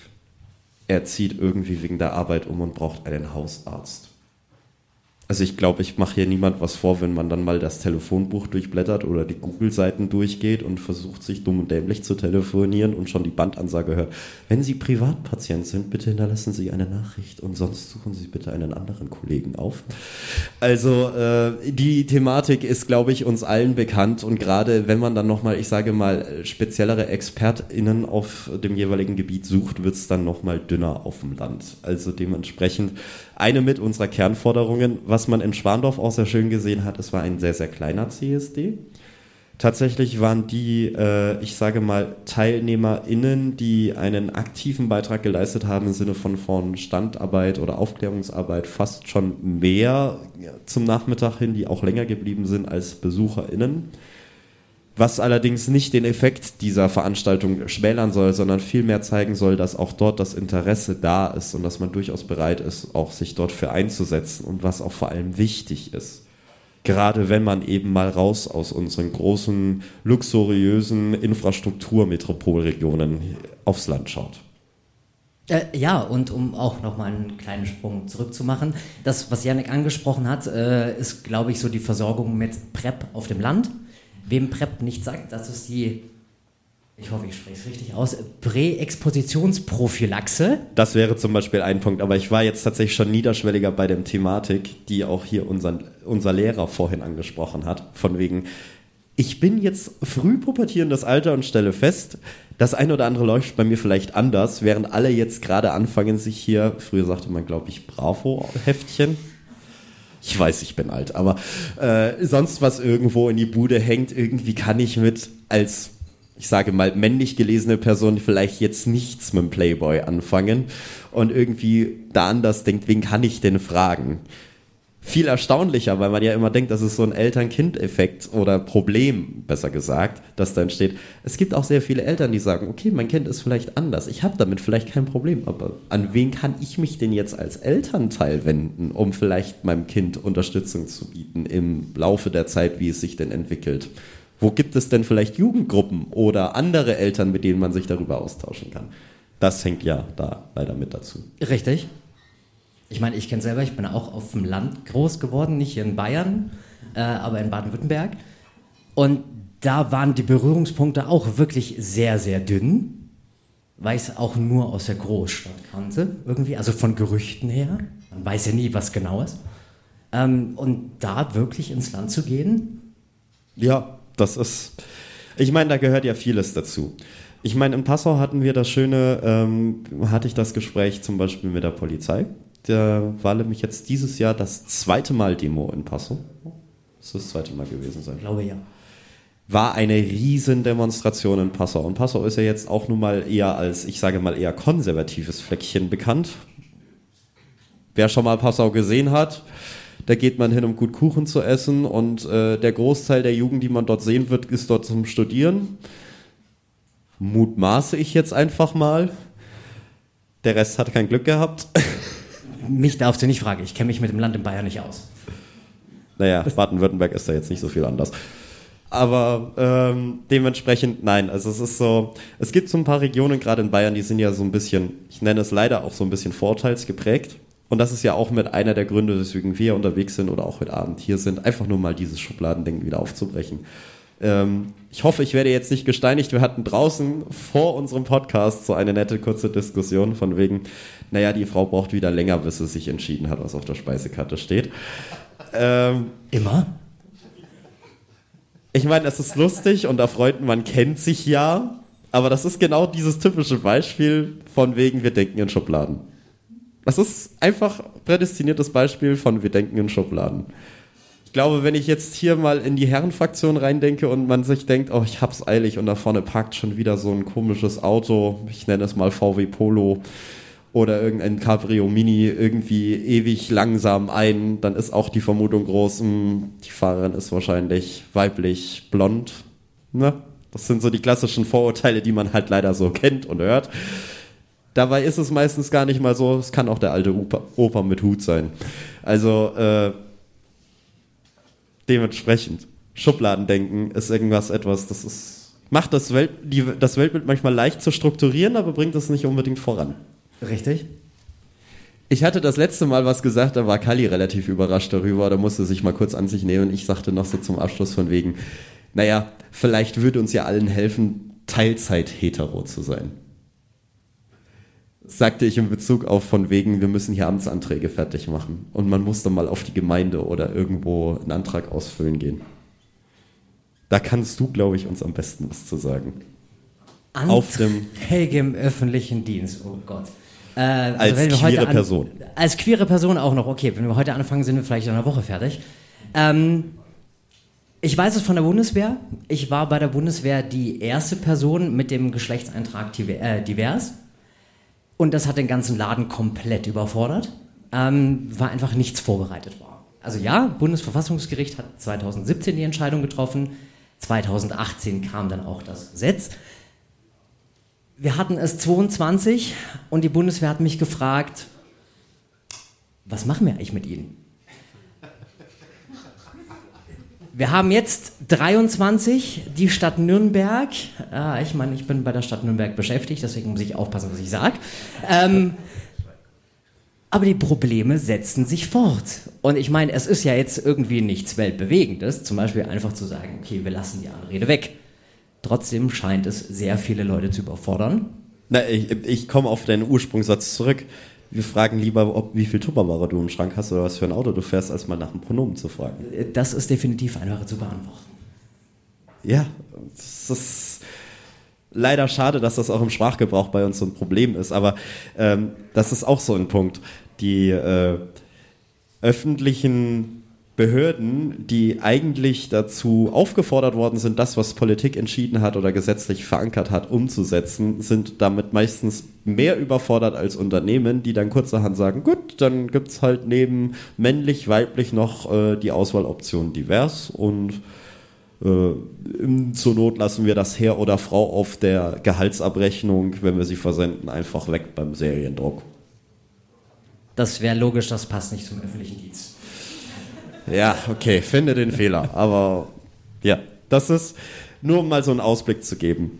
Eins meiner Highlights, die ich aus meiner Kampagnenzeit noch mitgenommen habe, war tatsächlich in München der Eider Hobbit. Das war Auftakt unserer Kampagne für den Queerenaktionsplan Bayern. Und da hatten wir eine Lehrerin, doch ja, eine weibliche Lehrkraft, Biologie, die uns Folgendes berichtete. Ich schlage ein Biologiebuch sechste Klasse auf und komme zum Kapitel Sexualkunde. Also alle zart beseiteten Seelen mögen jetzt bitte verzeihen und weghören.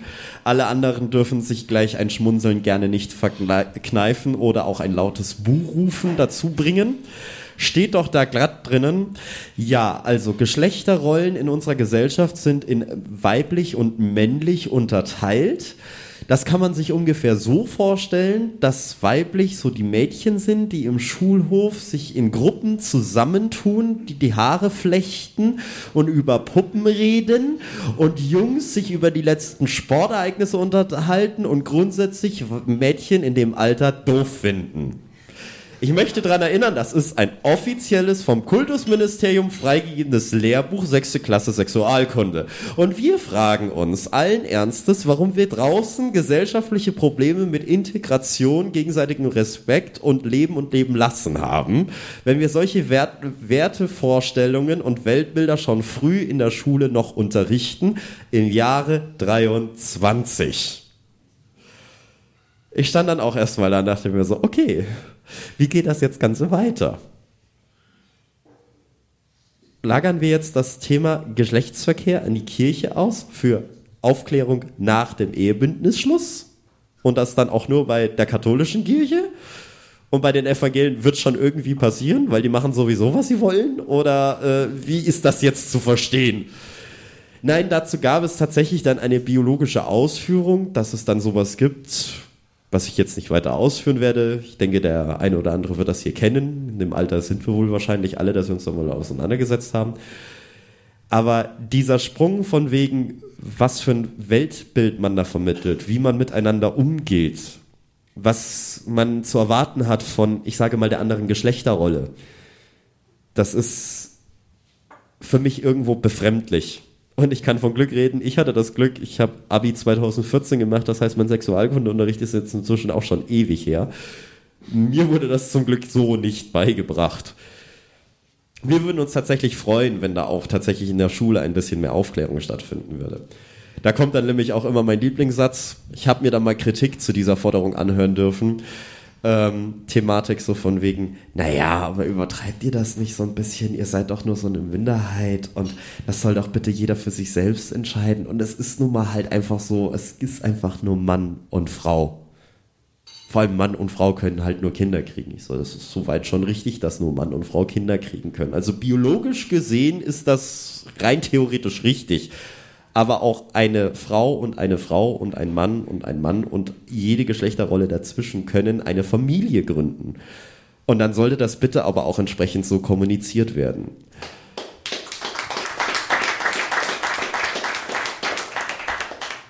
Und zu dieser Thematik kann ich mich nur daran erinnern, eben in München, als dieser Vortrag gerade kam, mussten wir alle ein bisschen an uns halten. Die Stimmung war relativ entspannt und ja doch eher ausgelassen als angeheizt, aber man hat schon gemerkt, dass gerade in den Randbereichen, wo man es jetzt nicht unbedingt wahrnehmen würde, weil die Menschen, die sich meistens mit ähm, den Themen, die sie belasten, auseinandersetzen, alle aus einem Altersband, ich sage mal Ü16, Ü18 bis zu einem gewissen Alter 50 kommen und dann sagen, naja, jetzt habe ich so viel gemacht, jetzt mache ich nicht mehr so viel, weil das war nämlich der zweite Teil, wie geht es denn unseren RentnerInnen? Was macht man denn für die? Thematik im Altersheim, Thematik Unterbringung, Geschlechtertrennung in den Zimmern, ja, nein. Wie sieht das denn aus? Das sind so Punkte, die fallen gerne mal hinten runter in unserer Gesellschaft. Die fallen bestimmt auch in anderen Bereichen hinten runter. Aber gerade im Bereich der Queerness, wo wir uns jetzt drauf fokussiert haben, war das schon sehr überraschend und auch nochmal sehr schön, gerade da entsprechende Live-Berichterstattungen zu bekommen von entsprechenden Betroffenen. Und das hat sich dann komplett auf den CSDs durchgezogen neben kleinen Pech und Pannen wie fehlende Feuerlöscher und anderen. Aber da darf Spectra dann dazu was noch erzählen. Ich soll was zu den Feuerlöschern sagen? Das war deine Aufgabe. ähm, ja, C CSDs. Ich meine, ja, es ist, eine, es ist eine Demonstration, hat natürlich dann auch sehr viele Auflagen von der Stadt. Interessanterweise auch je nach Stadt unterschiedlich. Ähm, Bayreuth hatte gefordert 100 OrdnerInnen für einen Zug, der nicht mal ein Viertel so groß war wie in Nürnberg. Es war wirklich sehr schön. Also gefühlt waren mehr Leute mit der Organisation beschäftigt, als Leute dann an der Demo teilgenommen haben. Ähm, andere Forderungen dann, die natürlich auch für doch einen relativ großen Aufruhr sorgen, sind dann zum Beispiel unsere Puppies. Wenn es heißt, auf einer Demo darf nicht vermummt gelaufen werden, heißt nicht mit Maske, was bedeutet das eigentlich dann für Fetisch? Darf ich das dann wirklich noch ausleben? Ähm, kommt da dann die Einschränkung aufgrund dessen, weil die Leute damit nicht umgehen können und dann sagen, okay, ich schiebe das Ganze jetzt einfach in eine Ecke und suche mir die einfache Ausrede? Oder bin ich wirklich so frei, dass ich von meinen eigentlichen Regeln durchaus mal abweiche, weil ich sage, ja, okay, mein Weltbild ist vielleicht ein Stück weiter. Ja, aber ich meine, zu der Thematik gehört ja auch immer wieder dazu, dürfen Parteien an einer queeren CSD-Demo teilnehmen oder nicht? Und wie sind diese Gerätebeiträge auszugestalten, gerade auch im Hinblick auf eine Landtagswahl? War auch sehr spannend. Ungefähr auf jeder CSD-Demo waren natürlich die Parteien mit eingeladen, weil sie machen natürlich auch unsere Politik. Ist auch wichtig und wichtig so. Aber die Qualität der Reden hat sich nicht nur von den RednerInnen und deren Partei unterschieden, sondern auch, man hat deutlich gemerkt, dass wir Landtagswahlen haben. Möchte ich mal so vorsichtig ausdrücken.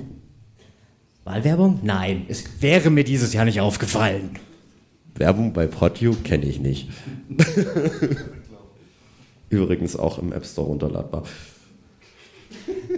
Das ist aber auch sehr spannend, weil ich meine, je, jede Partei, jede politische Meinung, mit Ausnahmen, sage ich hier bewusst, äh, gehört natürlich auch auf so eine Demo, ähm, weil selbst als queere Person muss mir, was hier vorhin bei Kaffeeklatsch auch so schön gesagt wurde, selbst wenn ich dagegen bin, muss ich trotzdem akzeptieren, dass es eine andere Meinung als meine gibt. Und ich glaube, das gehört in der Gesellschaft grundsätzlich dazu.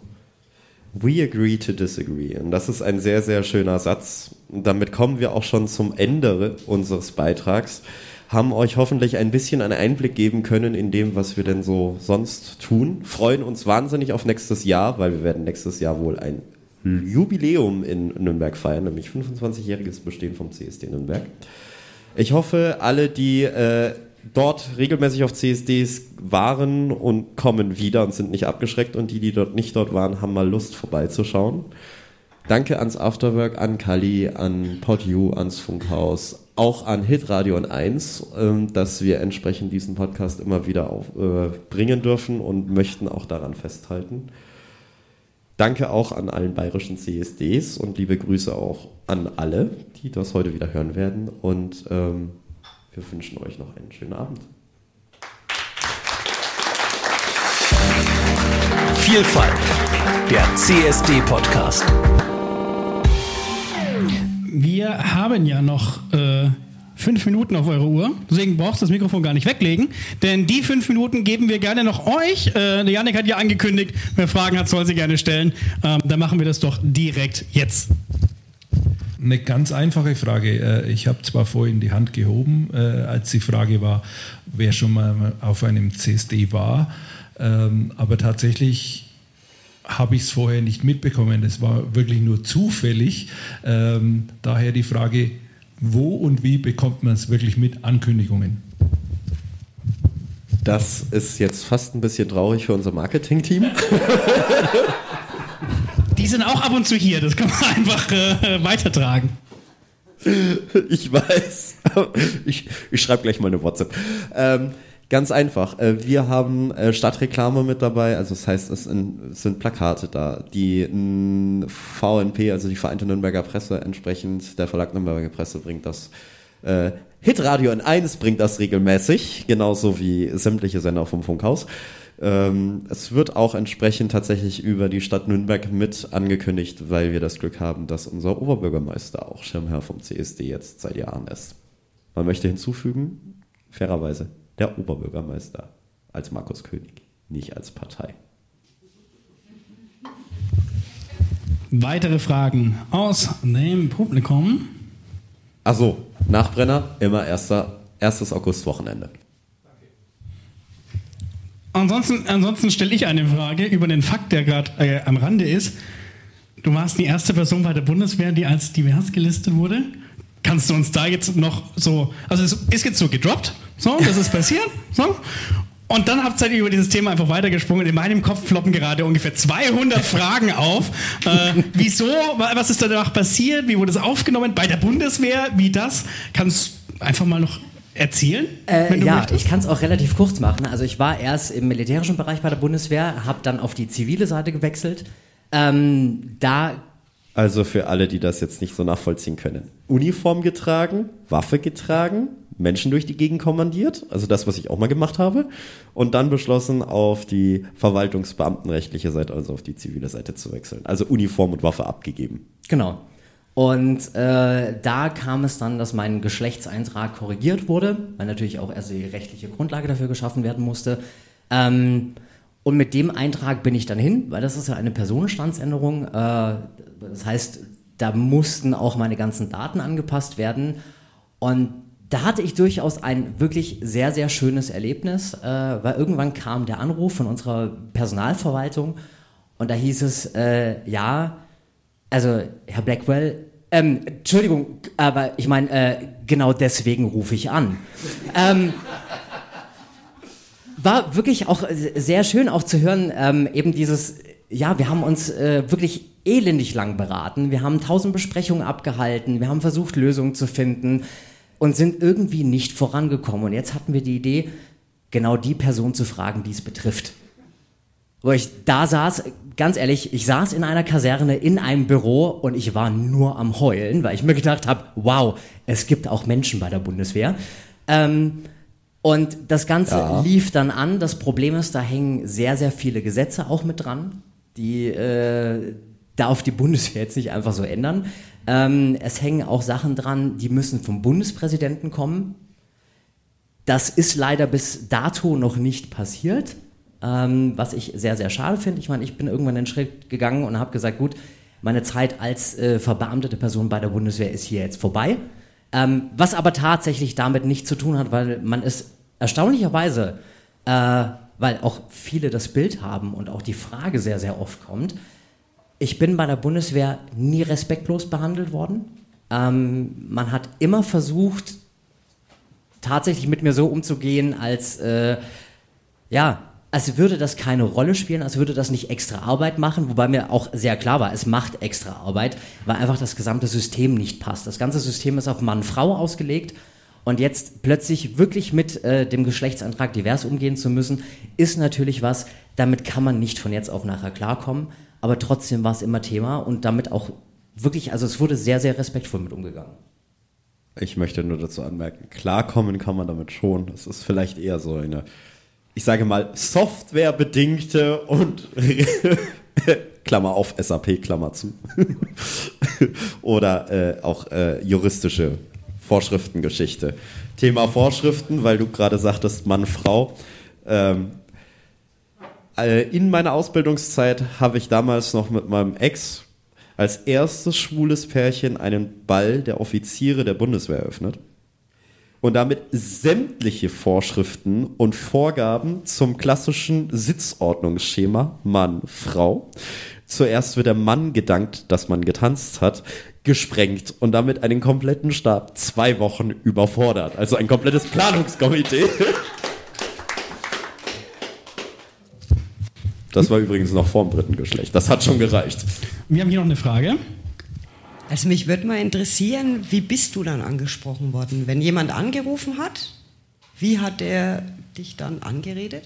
Äh, als Person tatsächlich. Also es war aber auch meine Entscheidung. Da kam die Frage, wie hätten Sie es gerne? Ähm, und ich meine, da gibt natürlich die deutsche Sprache nur bedingt äh, was her.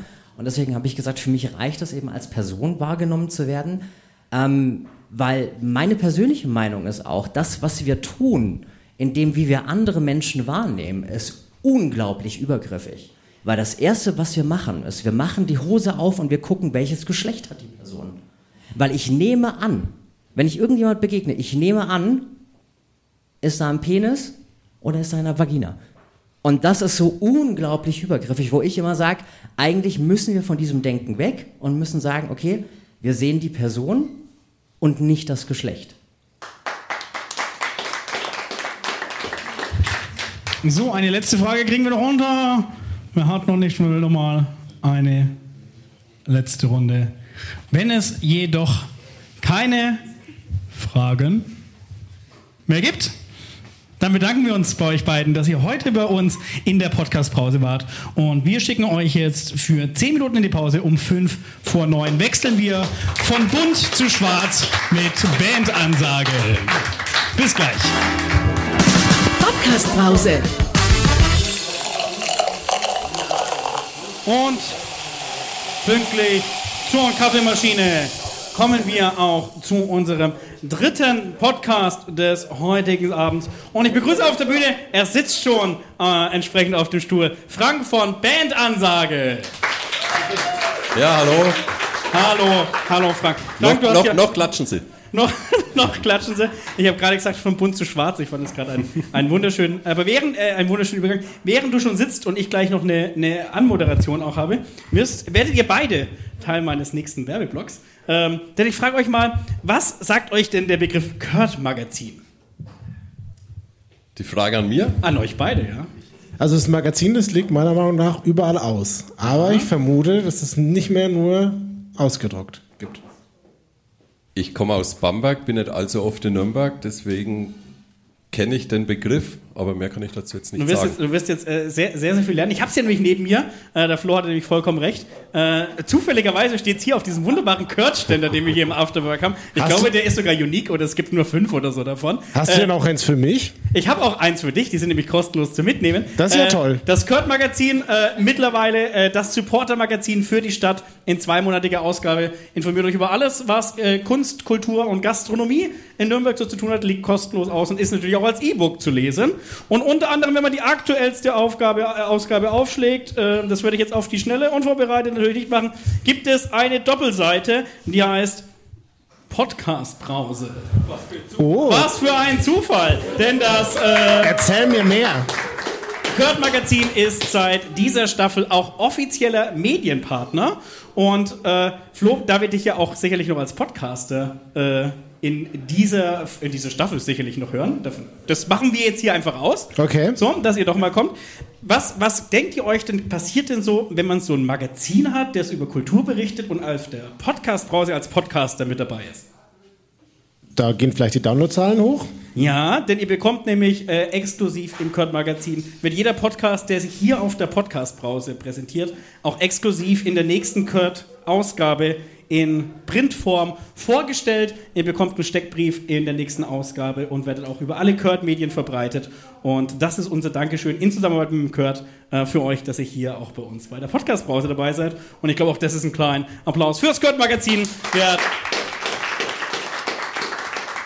die uns hier äh, unterstützen. Das heißt, äh, Frank, du kannst dich schon mal freuen auf äh, das, was noch im Nachgang äh, auf dich zukommt. Aber nun wollen wir auch zu deinem äh, Podcast wechseln. Du hast ein großes Erbe anzutreten. Du bist nämlich der zweite Musikpodcast, der bei der Podcastpause da ist.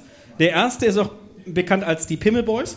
Ähm, Witz, witzigerweise waren die auch dritter Podcast und äh, im Podcast davor war eine ähnliche Situation, die natürlich jetzt überhaupt nichts mit dir zu tun hat. Ähm, da wurde sich nämlich auf der Toilette ein Pimmelwitz erzählt, was dann direkt im nächsten Podcast als Aufhänger genommen wurde, um über Witze und deren Raum und wo sie funktionieren und wo sie nicht funktionieren, nämlich dass Pimmelwitze auf fairen Toiletten erlaubt sind, in der Öffentlichkeit eher schwierig. Ähm, und so sind die dazu gekommen. Ähm, wir freuen uns sehr, dass du heute da bist. Äh, ein Vögelchen hat mir verraten, du warst schon mal als Gast bei Richtig. der Podcast-Brauerei. Ja. Wie weit war es denn damals um deinen Podcast bestellt? Ja, es, den Podcast gibt es jetzt seit, also heute ist die zehnte Aufnahme. Mhm. Die, wie als ich ja Gast da war, war glaube ich im Juli, da war das siebte, sechste Aufnahme, keine Ahnung. Und ja, es, es steigt ständig die, die Zuhörerzahlen, die Downloads. Äh, werde ich dann bei der Moderation noch was dazu sagen. Wir haben auch ab und zu mal einen Gast dabei, jetzt auch bekannte Musiker dabei gehabt als, als Gast, wo man dann auch merkt, okay, da geht natürlich auch was dann in der Reichweite. Und ja, im Moment läuft es ganz gut. Wir steigern unsere Zugriffszahlen eigentlich von Folge zu Folge, was ja auch schön ist. Und mal schauen, was dann heute passiert. Wir haben, äh, wir, wir, haben in der, in der Halbzeitpause als Ankündigung auf die Sendung, hatte, hatte Jürgen gesagt, außerdem muss man Band bei Band-Ansage mit R schreiben, weil das macht man im Heavy Metal. Genau, das ist, das ist 80er-Style und somit ist das völlig okay. So, in diesem Sinne, werdet nicht lange warten, sondern äh, holt eure Pommesgabeln aus den Hosentaschen, auch wenn ihr zu Hause sitzt. Denn wir hören jetzt den Podcast Band-Ansage.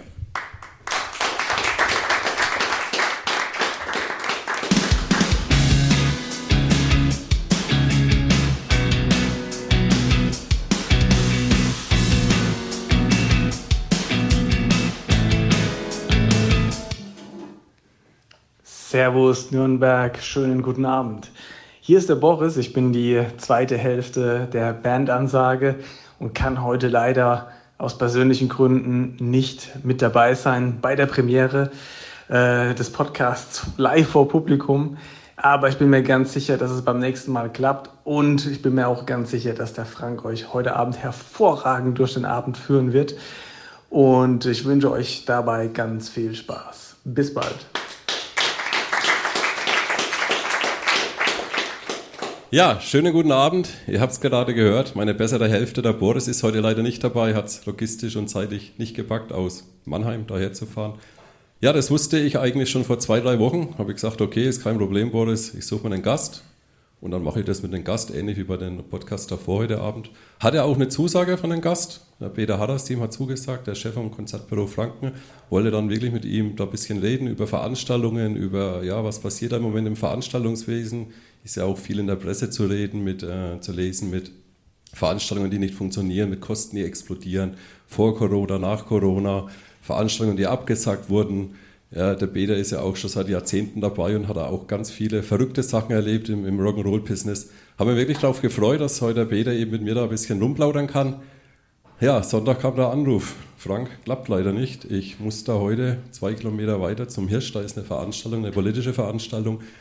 Ja, er ist ja da der Hausherr beim Hirsch und hat gesagt, da kann ich jetzt nicht zwei Kilometer entfernt äh, einen Podcast mit dir aufnehmen, wenn da eben eine Veranstaltung ist und er nicht weiß, was da auf ihn zukommt. Verstehe ich natürlich. Jetzt hatte ich halt 48 Stunden Zeit, mir zu überlegen. Es gibt zwei Möglichkeiten. Entweder ich mache es alleine oder ich tue einen alten Corona-Test her, herholen und sage, äh, sorry, äh, after work oder wirken. Klappt heute leider nicht. Ich habe Corona. Zum Glück habe ich es nicht. Dann haben wir mal kurz überlegt, habe gedacht, ach komm, scheiß drauf, mache ich es alleine. Jetzt bin ich hier und blicke in, keine Ahnung, ich kann schlecht schätzen, 100, 150 Leute, die jetzt zu mir gucken. 1000, nee, da.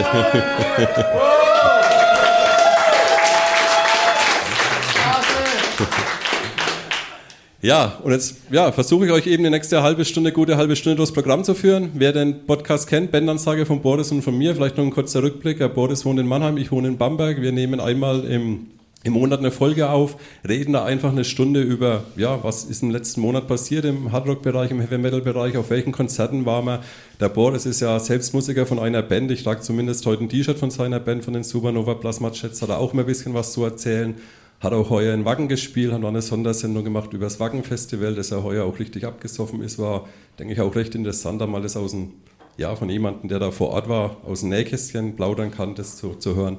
Haben auch öfters mal einen Gast dabei in, in den letzten Folgen gehabt, haben auch in der nächsten Folge einen Gast, auf den ich mich sehr, sehr freue. Äh, Ende Oktober wird es dann der, der Fall sein. Wer es ist, kann ich noch nicht verraten, weil ich ganz einfach Angst habe, wenn ich jetzt sage, wer da bei uns kommt, dass dann ein richtig großer Podcast sagt, mm -mm, komm, das machst du bei uns. Und deswegen äh, ja, bin ich da jetzt noch ein bisschen geheimnisvoll, freue ich mich aber sehr da, darauf auf die nächste Folge eben mit dem Gast Ende Oktober. Ja, jetzt bin ich eben wie gesagt alleine hier.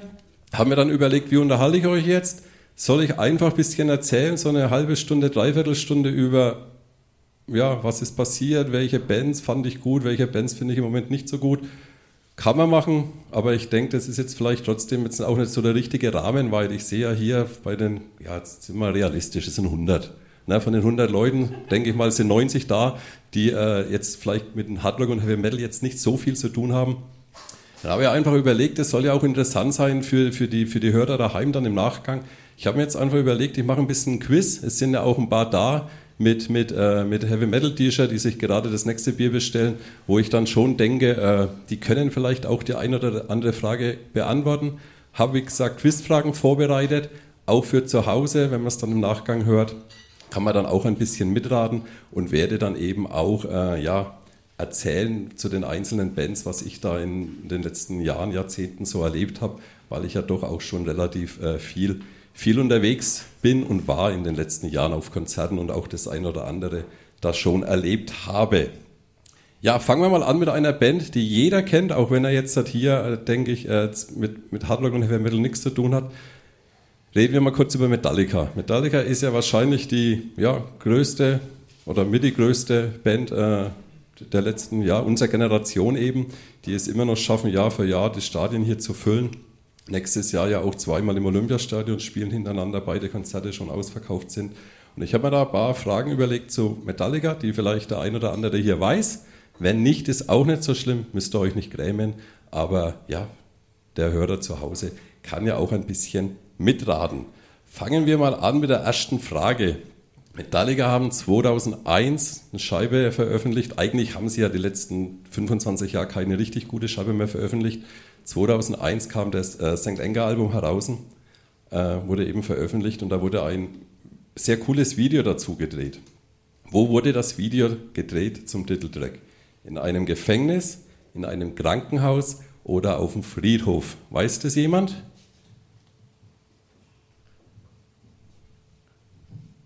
Okay. Mit Sicherheit in einem Gefängnis. Ich würde schätzen St. Quentin. Völlig richtig, 100 Punkte. Ich sehe schon, das wird gut. Metallica, gerade gesagt, riesengroße Band. Ein Song hat er auf Spotify oder zwei Songs haben auf Spotify über eine Milliarde Streams. Welcher Song hat die meisten Streams von Metallica auf Spotify? Okay.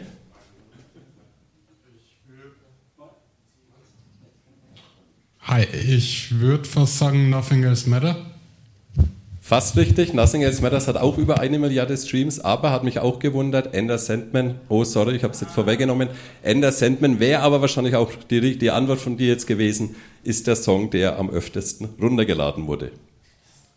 Jetzt kommt eine Frage. Der Trommler von Metallica ist ja immer sehr, ja, wird auch öfter sehr kritisch gesehen. Der Lars Ulrich, ein Däne. Welchen Sport hat er als Jugendlicher richtig gut äh, ausgeübt und wäre da fast Profi geworden? hat aber jetzt dann äh, eben mit Metallica vielleicht wahrscheinlich den finanziell lukrativeren Weg gewählt. Da so, wird, Meldungen wird, nicht verwechseln mit dem Radfahrer, der heißt Nee, das ist der Tennis. Richtig. Lars Ulrich war ein richtig guter Tennisspieler und musste sich dann entscheiden, spiele ich Schlagzeug oder spiele ich Tennis, hat sich für Schlagzeugspielen entschieden. Ja, und, und ich denke, finanziell äh, war es auf jeden Fall, äh, auf jeden Fall die richtige Wahl. Jetzt kommt noch eine, Scheibe, äh, eine Frage, die ist, äh, die ist richtig anspruchsvoll. Wenn die jemand weiß, äh, ich habe vom, vom Boris zwei CDs bekommen, der hat gesagt, ey, wenn wirklich äh, schwierige Fragen jemand weiß, dann schenke eine CD von meiner Band. Ich habe sie jetzt auch hier, also original verschweißt CDs, das ist das, was man früher gehört hat. Also jetzt, die wird gerade hier gezeigt. Die spielen wir in einen CD-Player, aber also nicht auf den Plattenspieler legen oder einen Kassettenrekorder einlegen. Der Bassist äh, Rob Trujillo äh, war ja vorher bei vielen Bands, bevor er bei Metallica war, Suicidal Tendencies, Infectious Groove, Black Label Society. Er war aber auch, äh, hat auch bei einer Band, bei einer Soloscheibe mitgespielt von einem ganz bekannten Grunge-Gitarristen. So, wenn das jemand weiß, gebe ich in die CD. Wenn es niemand weiß, vielleicht weiß es jemand, der es jetzt daheim hört. Okay. Wortmeldungen? Wir, wir, können ja anfangen. Wer kennt einen Crunch-Gitarristen? so. Warte, warte, warte. Warte, warte, warte, komm, rat einfach laut mit. Ich könnte nur vermuten, Jerry Cantrell. Oh, sehr gut. Die erste hat hat einen riesen Applaus verdient. Er kann es gar nicht glauben. Die CD gehört dir. Die hast du dir auch wirklich, wirklich verdient. Jerry Cantrell, zweite Soloscheibe als Alice in Chains Pause gemacht haben, ihr merkt, jetzt geht es ein bisschen in die Nerd-Richtung, äh, hat dann der Rob Trujillo eben da den Bass eingespielt. Ja, was gibt's zu Metallica noch zu sagen? Wir hatten mal eine Folge mit dem Tobias Regner, da haben wir uns nur über Metallica unterhalten. Der Tobias Regner hat äh, Deutschland sucht den Superstar gewonnen war einer der ersten Gewinner, ich, keine Ahnung, jetzt haben wir 2023, ich denke, er war der dritte Gewinner, äh, ich denke, es war so 2006, 2007, keine Ahnung. Und was ganz wenige wissen, der Tobias Regner ist auch bei einer Cover, Metallica Coverband da richtig unterwegs, immer noch. Spielt da eben den James Hetfield quasi und ist ein richtig großer Metallica-Fan und mit denen hatten wir mal eine Metallica-Sondersendung, haben da über Metallica geredet, hat die Jungs auch schon mal kennengelernt. Auch war eine sehr interessante Folge, auch mit sehr vielen äh, Details über die ja, DSDS, Dieter Bohlen, RDL-Zeit. Und da habe ich von einem Metallica-Erlebnis von mir erzählt, aber ich habe an das äh, Erlebnis, was ich jetzt äh, mit Metallica für mich jetzt in Verbindung bringe, da auch gar nicht dran gedacht. Und zwar war im Jahr 1991 eine große Tour in, in, in Deutschland. Da spielten ACDC, Metallica, Queensreich und Mötley Crew in München und das kostete damals 42 D-Mark Eintritt. Die Karte habe ich noch daheim, also jetzt kostet es wahrscheinlich 400 Euro. Also es würde jetzt gar, es würde, es, es würde jetzt gar nicht mehr gehen. Und da hat mir das Konzert so gut gefallen. Damals als 18-Jähriger habe ich gesagt, komm, ich gehe zwei Wochen später, fahre ich nochmal mit dem Zug nach Gelsenkirchen. zu, den, zu, der, zu denselben Konzert und bin da mit einem Kumpel hingefahren. Ja, und da gab es ja noch kein Internet oder sonst was. Man hat halt irgendwo in den Printmedien gelesen, okay, da spielt jetzt Metallica und da fährt man halt dann hin. Da bin ich hingefahren und dann noch die ganze Nacht durchgefahren mit dem Zug. Dann waren wir am Bahnhof und dann kommt irgend so ein Spanier her und erzählt uns, dass das Konzert ausfällt. Und dann konnten wir das gar nicht glauben und haben dann den nächsten Zug nach Würzburg genommen und sind wieder zurückgefahren. Also das war sehr bitter. Und wenn ich immer an Metallica denke, dann muss ich da immer an, diesen, an diese Fahrt nach, äh, nach Gelsenkirchen damals ins, ja eigentlich sollte es im Parkstadion stattfinden, denken aber hat leider nicht stattgefunden. Also außer Späßen nichts gewesen. Ja, hier eine Meldung. Äh, kurze Zwischenfrage. Hat das Konzert wirklich nicht stattgefunden ja, oder hat euch das am Bahnhof nur erzählt? Das, das, ist jetzt ja, das ist eine berechtigte und sehr gute Frage. Wir konnten es auch gar nicht glauben und sind dann auch mit der S-Bahn noch hinausgefahren äh, zum, nach Gelsenkirchen zum Stadion und es war halt wirklich alles leer und es war halt wirklich kein Konzert. Und man konnte halt damals, äh, hat man das halt nicht mitbekommen. Jetzt wird man sozialen Medien, Internet, keine Ahnung, Homepage, wird man halt einfach gucken und hätte es halt mitbekommen, dass dieses Konzert eben ja nicht stattfindet. Dann sind wir halt, wie gesagt, äh, dann mit dem, mit dem Zug wieder heimgefahren, hatten halt 16 Stunden Zug gefahren und waren drei Stunden in Gelsenkirchen. Gut, passiert. Passiert uns jetzt aber nicht mehr in der heutigen Zeit.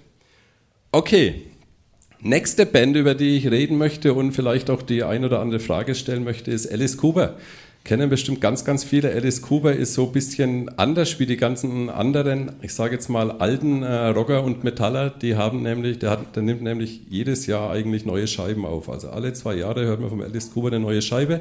Jetzt auch wieder vor kurzem eine neue Scheibe aufgenommen, die auch noch sehr, sehr gut ist. Und jetzt eine, eine, eine Frage, ich gebe euch drei äh, Antwortmöglichkeiten. Wie viele Studioalben hat Alice Cooper in seiner Karriere schon veröffentlicht?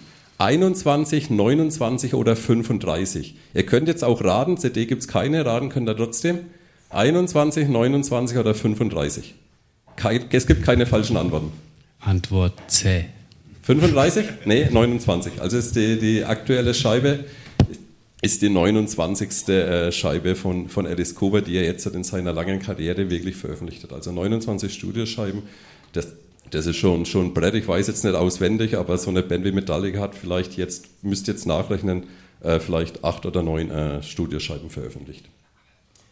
Ja, es spielt eine Gitarristin beim Alice Cooper, die Nida Strauss. Die ist da im Moment dabei beim Alice Cooper. Ist eine, eine weibliche Gitarristin, eben eine sehr gute Gitarristin. Und jetzt ist die Frage, wo, bei welcher Coverband hat sie ihre Karriere begonnen? Da gehen die Hände hoch. Nehmen jetzt mal dich. Zweifellos Iron Maidens. Iron Maidens bei dieser weiblichen Coverband hat die Nida eben äh, begonnen und äh, tourt jetzt eben mit Alice Cooper äh, durch, die, durch, die, ja, durch die Welt eben und ja, ist eine sehr, sehr gute Gitarristin und ja, Iron Maidens ist komplett richtig die Antwort und ich denke, der Herr neben mir da, da hat jetzt mal einen Applaus verdient.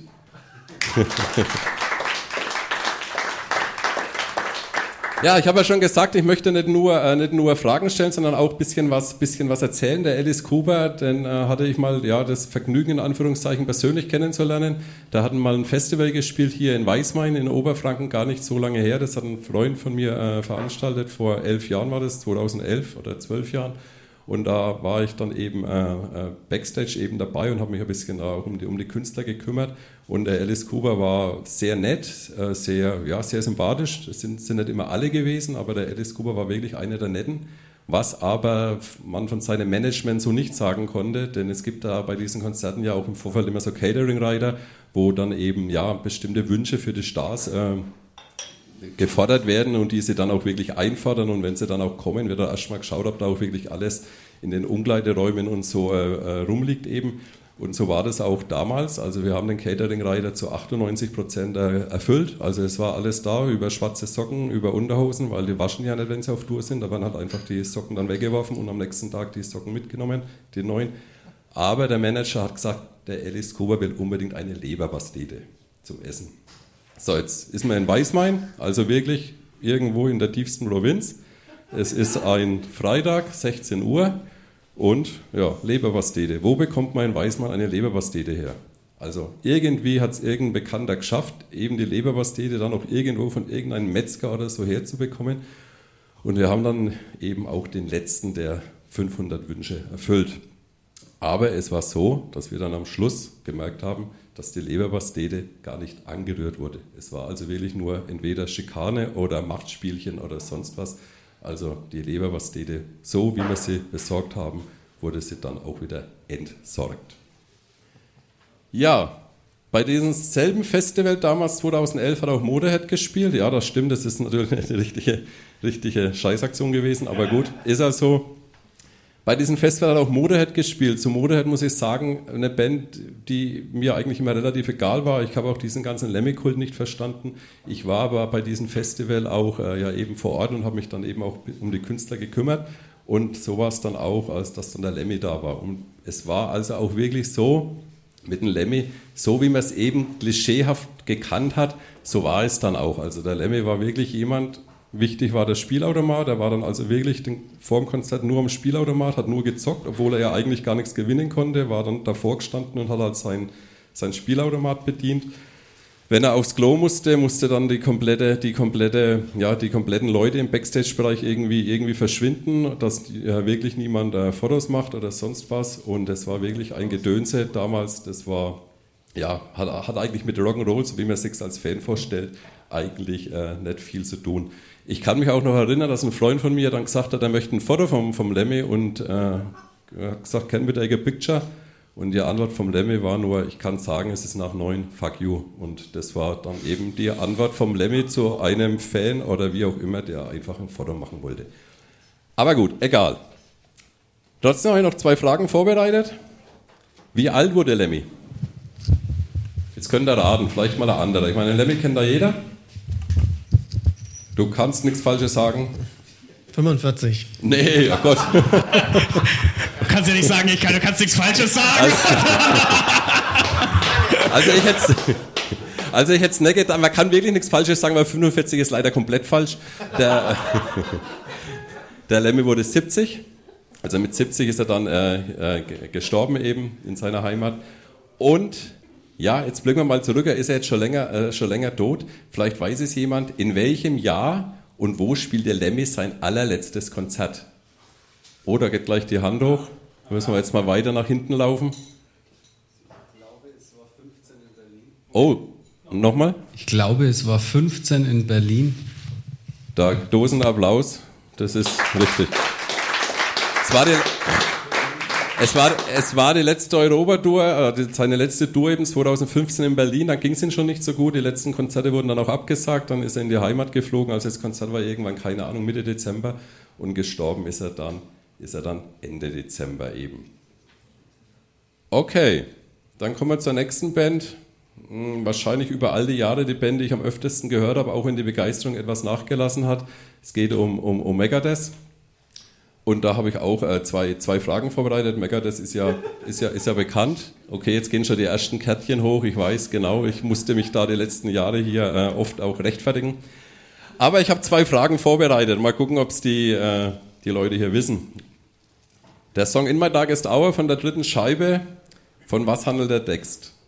Vom Tod von Cliff Burton? Die, wurden da hier die Scheidung der Eltern oder die äh, Drogenerlebnisse verarbeitet? Also Tod von Cliff Burton, Scheidung der Eltern oder Drogenerle Verarbeitung von Drogenerlebnisse.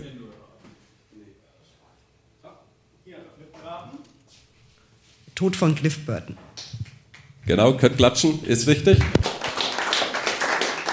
Genau, Megadeth. Äh, Megadeth war ja auch äh, mit Metallica, wissen wir ja alle, dass der Dave Mustaine ja bei Metallica war und hat dann eben diesen Song dann eben hier so verarbeitet. Ja, jetzt ist ja auch bekannt, dass der äh, Dave Mustaine ein relativ schwieriger Charakter ist und auch sehr, sehr viele Bandwechsel hat. Im Moment ist ja auch wieder ein neuer Gitarrist dabei und wahrscheinlich ist der alte, äh, der weiß es wahrscheinlich noch nicht, aber ist wahrscheinlich jetzt auch nicht mehr dabei. Äh, mit wie vielen verschiedenen Gitarristen standen an der Seite von Dave Mustaine auf Studioscheiben? Studioscheiben. Also es gibt Nicht- auch hier nicht- keine falsche Antwort. Da gibt es auch, also wenn jetzt einer sagt 30, dann ist es komplett falsch. Ich gebe ein wenig was vor, waren es vier? Oh, einer zählt schon mit den Fingern, dann lassen wir noch ein bisschen Zeit. Waren es zehn? Zwischendrin. Äh, Kopfschütteln, aber ich glaube. Sieben. Super! Also da haben wir auch noch einen richtigen, einen richtigen Fan hier, der genau weiß. Also ich frage jetzt nicht nach den Namen, aber es waren wirklich äh, sieben, sieben Gitarristen, die auf den verschiedenen Studioalben an der Seite von äh, Dave Mustaine äh, Gitarre gespielt haben. Ja, zu Megadeth gibt es auch noch ein äh, interessantes Erlebnis. Ich habe früher äh, für verschiedene Magazine äh, Interviews gemacht und CDs besprochen, mache ich jetzt auch noch ab und zu mal im, im, kleinen Stil und hatte dann mal die Möglichkeit, Dave Mustaine zu interviewen. Dave Mustaine war ja für mich so damals so wie jetzt jemand, keine Ahnung, als Fußballer jetzt den Manuel Neuer total klasse findet. Also es war schon was Besonderes, dann äh, Termin zu bekommen, vor einem Konzert einen Dave Mustaine zu interviewen. Das war damals in, in München vor einem Konzert eben, war im Hotel. Und dann bin ich hingefahren und habe mir gedacht, na gut, jetzt interviewst ihn halt. Und so in Ingolstadt habe ich gedacht, hm, ist das jetzt wirklich so eine gute Idee? Und in Freimann habe ich mir schon überlegt, na, eigentlich ist das ein Riesenschmann, weil er ist ja bekannt als, als sehr schwieriger Charakter. Und es war dann damals in Schwabing im Holiday Inn Hotel, weiß ich noch. Und der Manager damals hat mich dann eben an der Lobby abgeholt und hat mich dann erst einmal die ganzen den ganzen Weg mit dem Aufzug nach oben erzählt, was ich eben nicht fragen darf. Also keine Fragen zu Drogen, keine Fragen zu Alkohol, keine Fragen zu irgendwelchen, irgendwelchen Familiengeschichten. Also eigentlich alles, was ich so fragen wollte, war dann, war dann, war dann irgendwie dann gleich weg. Aber, und da muss ich wirklich sagen, als ich dann die Tür aufgemacht habe und habe ihn dann zusammen mit einem der sieben Gitarristen im Hotelzimmer gesehen und interviewt habe, äh, war es dann wirklich so, dass das ein sehr angenehmer und sehr, äh, ja, sehr angenehmes Interview war und er super sympathisch und super nett war. Aber jetzt kommt schon wieder eine Frage. Ja, du hast gerade gesagt, äh, einige Beispiele, welche Fragen nicht erlaubt waren. Jetzt einfach aus Interesse, waren Fragen zu seiner ehemaligen Band erlaubt? Nein. Also es war Metallica, es war Drogen, es war da wohl irgendwas, das hatte ich aber gar nicht auf dem Schirm wegen seiner Ehe. Und es waren auch noch äh, Fragen zu seinen ehemaligen Bassisten nicht erlaubt, der dann auch wieder zurückgekommen ist. Dave Ellefson, das war, wurde eben gleich gesagt, dass ich das eben nicht fragen soll. Und das habe ich dann mich auch mal lieber daran gehalten und habe das dann auch, auch nicht gemacht, weil wäre vielleicht ein bisschen äh, blöd gewesen. Aber nochmal, war sehr angenehm, sehr, sehr interessiert, hat dann auch mich Fragen gestellt, was ich so mache, als würde ihn das interessieren, was ich den Tag über mache. Aber es hat, ihn, hat er wirklich dann eben äh, Fragen dann gestellt und das fand ich ja für mich als damaliger Fanboy, das ist jetzt ja auch schon keine Ahnung, fast 25 Jahre her, ein sehr interessantes, sehr interessantes Erlebnis. Apropos interessantes Erlebnis, die nächste Band, über die ich ein bisschen plaudern möchte, gehen wir ein bisschen jetzt weg vom Heavy Metal, ist Rage Against the Machine. Es war ja so eine Band, die dann so in den, in den 90ern gekommen ist mit ganz vielen anderen Bands, die ja dann auch ein wenig dran schuld waren, dass, der, ja, dass sich das Musikverhalten ein bisschen geändert hat in Deutschland. Also die neuen Bands kamen und die alten Bands, die über Jahre dann eben groß waren, wurden immer kleiner, weil eben Bands wie Rage Against the Machine dann eben, eben da waren. Ja, eine richtig gute Band, die ich nach wie vor immer noch sehr, sehr gerne höre und hoffentlich auch irgendwann mal wieder bei Rock'n'Bark als, als Headliner unterwegs sind. Eine Frage, wie viele Studioscheiben veröffentlichte die Band Rage Against the Machine? Da gibt es auch keine falschen Antworten. Drei. Oh, richtig. es waren also wirklich nur drei Scheiben, die veröffentlicht wurden. Sehr gut, drei Scheiben. Äh, und äh, ja, es waren, wie gesagt, nur drei Scheiben. Die erste ist komplett durch die Decke gegangen, die anderen beiden waren auch noch gut, aber dann war irgendwann die Luft raus. Apropos, die Luft war raus. Äh, dann es im Anschluss an Rage Against the Machine, die es ja so ab und zu noch ein bisschen gibt. Letzt, vor zwei Jahren waren es mal wieder auf Tour oder letztes Jahr. Äh, ohne einen Sänger kam es dann danach eine, eine, eine, neue Band von, mit den drei Rage Against the Machine Musikern ohne ihren Sänger mit einem anderen ganz bekannten Sänger. Wie hieß die Band? Da geht wieder. Weißt du es? Nee. Audioslave. Richtig. Audioslave, auch eine richtig, richtig gute Band. Hat dann zusammen mit Chris Cornell, haben die dann eben gemeinsam Musik gemacht. Die letzte Scheibe, äh, die letzte Scheibe von denen stand jetzt, war, äh, ist jetzt auch schon über 20 Jahre alt. Das ist jetzt eine, ja, eine Multiple-Choice-Frage. Die hieß The Battle of Los Angeles, Nürnberg-Gostenhof oder New York? Los Angeles. Was sind die Auswahlmöglichkeiten? Los Angeles, Nürnberg-Gostenhof natürlich und New York. New York. Oh, falsch. also, Los Angeles, aber es ist ja immer noch. Nürnberg-Gostenhof war es also nicht. äh, Rage Against the Machine, auch eine Band, äh, wo ich kurz mal was erzählen kann dazu. Und zwar war ich da 1992 auf Konzert, äh, das, da waren sie Vorband von, von Suicidal Tendencies. Damals war ich in Frankfurt auf Konzert und die Band Rage Against the Machine hat noch niemand gekannt. Und wie es halt immer so bei Konzerten ist, da kommt eine Vorband und jeder kennt sich, mein Gott, jetzt lass die Dreiviertelstunde vorübergehen. Und irgendwann kommt der Headliner und da freuen wir uns alle drauf. Und Rage Against the Machine sind auf die Bühne. Und innerhalb von drei Minuten war der komplette Saal auf links gedreht. Also ich habe noch nie ein Konzert erlebt, wo dann so bei einer Vorband das so intensiv war und es so abgegangen ist. Also das war wirklich ein Konzert, wo ja, absolut. Das liest man auch jetzt noch ab und zu in irgendwelchen Foren oder so, wo man sagt, es war absoluter Wahnsinn, äh, wie da eine Vorband äh, abgeräumt hat, obwohl noch niemand, da gab es ja auch noch kein Internet, noch kein, ja, noch kein, kein Vorab-Singles oder sonst was, äh, wo dann wirklich die Band da komplett, komplett abgeräumt hat und den Headliner komplett an die Wand gespielt hat. Das war damals in Frankfurt und auch äh, eine schöne Erinnerung, jetzt, jetzt uh, un, uh, unvorstellbar, wenn man das jetzt irgendwie unseren Kindern erzählt. Das Konzert war aus, wir laufen alle raus, waren so ungefähr, keine Ahnung, 1000, 1500 Leute da. Und der damalige Gitarrist, der Dom Morello, das ja auch ein richtig bekannter, guter Gitarrist die letzten Jahre war, hat dann vor der, vor der Halle an den Zuschauern, die dann eben auf dem Nachhauseweg waren, Kassetten verteilt.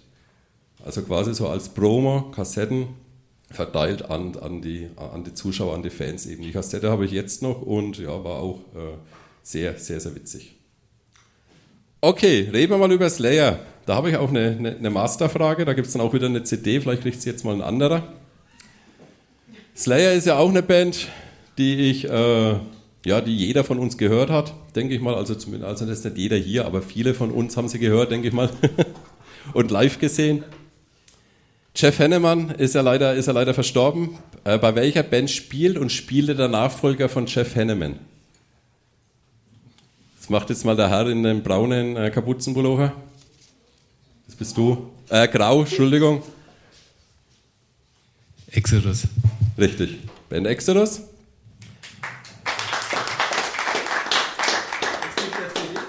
Nee, CD. Die CD ist die Masterfrage, tue ich da noch extra, extra ankündigen. Was sieht man auf dem Cover von der Scheibe äh, God Hates Us All? Vier Kreuze, vier Totenköpfe oder vier Gesichter der Band? A, B oder C? Jetzt darf jeder mal reinschreien. A, B oder C? Kreuze, Toten... Okay, A hat gewonnen, A ist richtig. Es sind also äh, tatsächlich äh, vier Kreuze auf der Scheibe äh, von God Hates Us All. Und jetzt habe ich eine Masterfrage, da gibt es wieder eine CD. Was ist das Besondere an der Veröffentlichung der Scheibe? Was ist das Besondere an der Scheibe God Hates Us All? Es war jetzt nicht die beste von Slayer, aber es ist, ja, es gibt da was, wo jeder dann damit sagt, oh, echt, das war da? Ich lasse mal ein bisschen überlegen, auch für die Zuhörer daheim. Ich glaube, die CD nehme ich wieder mit heim. Da gibt es auch keine falschen Antworten. ja, alle. Also es ist wirklich, das ist jetzt wirklich äh, Nerdwissen. Die CD wurde am 11.09.2001 veröffentlicht. Und jeder weiß, äh, was am 11.09.2001 war. Und jeder weiß, wo er da auch war zu dem Zeitpunkt. Und ich weiß auch, wo ich war. Ich war nämlich im Mediamarkt und habe mir genau diese CD angehört. Also was ja... Und ja, es ist jetzt äh, eigentlich, eigentlich nicht lustig und ich denke mir dann, äh, warum laufen die jetzt alle zu diesem Fernseher dahin im Mediamarkt? Und dann habe ich gemerkt, okay, da ist wohl da jetzt gerade irgendwas passiert. Also die Scheibe God Hates Us All wurde wirklich am 11. September 2001 veröffentlicht. Gut, dann kommen wir zur nächsten Band. Reden wir ein bisschen über Mötley Crew, ist ja auch immer Thema bei uns im, im, Podcast von Boris und von mir ja auch so eine, so eine Band, die wir über, über die Jahre immer gehört haben und, und live an, ange, angeschaut haben. Die hatten äh, in den 90ern für eine Scheibe einen anderen Sänger. War auch die Zeit, was ich gerade gesagt habe. Da kamen andere Bands und Bands, die damals groß waren, die wurden dann immer kleiner und ein bisschen, äh, ja, spielten immer kleinere Hallen und wurden immer weniger bekannt. Da spielte dann äh, John Corabi eben für eine Scheibe, eine richtig gute Scheibe, die aber leider untergegangen ist. Und John Corabi tritt im Dezember im Hirsch auf. Mit welcher Band? Dead Daisies. Richtig. Also John Corabi, der ehemalige Sänger von Mördler Crew, wenn auch nur für eine Scheibe, werden wir im Hirsch in Nürnberg, also zwei, drei Kilometer von hier entfernt, im Dezember mit seiner jetzigen Band äh, also Dead Daisies äh, wieder live sehen. Wieder eine Frage zu einem äh, Titel von, von der Scheibe von, von Mördler Crew, ihr letztes Studioalbum. Wie hieß es? The Saints of Los Angeles, The Saints of New York oder The Saints of Nürnberg Langwasser? Los Angeles, New York, Nürnberg, Langwasser. Nürnberg Langwasser, Ah, definitiv. Aber ich denke mal, für die Frage hat er einfach, für die Antwort hat er einfach eine CD verdient.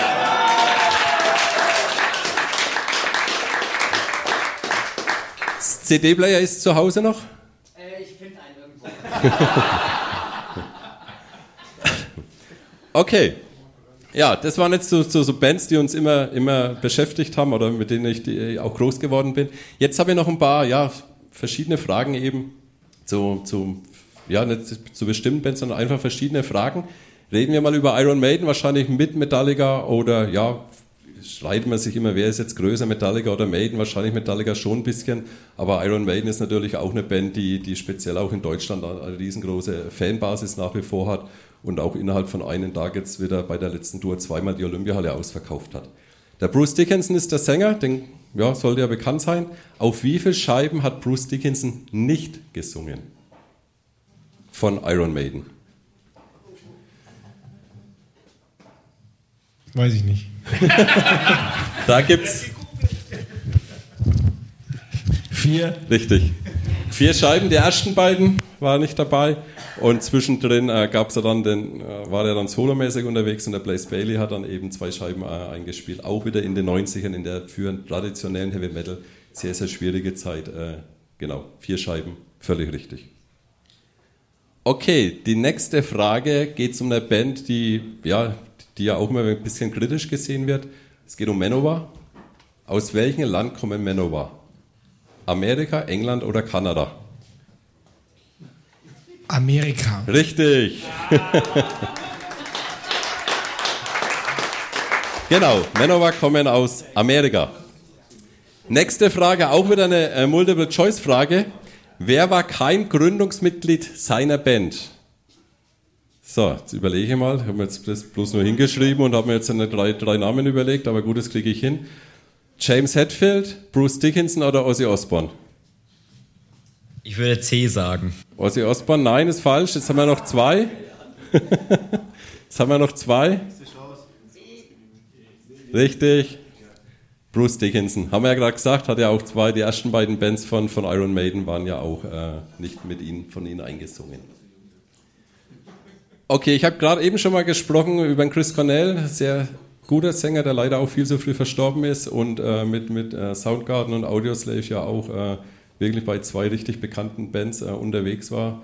Und äh, der hat für einen James Bond-Film den Soundtrack beigesteuert. Für welchen James Bond-Film hat der Chris Cornell den Soundtrack eingesteuert, äh, eingespielt? Casino Royale. Richtig, Casino Royale.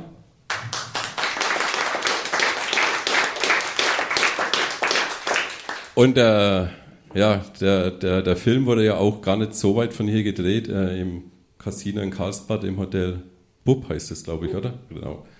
Richtig, also auch richtig. Jetzt gehen wir mal zu einer Band, die vielleicht jetzt nicht jeder hier kennt von, von, von euch. The Darkness. The Darkness haben bei ihrer vorletzten Scheibe kurzerhand einen katholischen Feiertag gecancelt. Welchen katholischen Feiertag haben The Darkness gecancelt? Muss erst mal klären, welche Darkness? Die aus Essen oder die aus England? Die aus England. Keine Ahnung.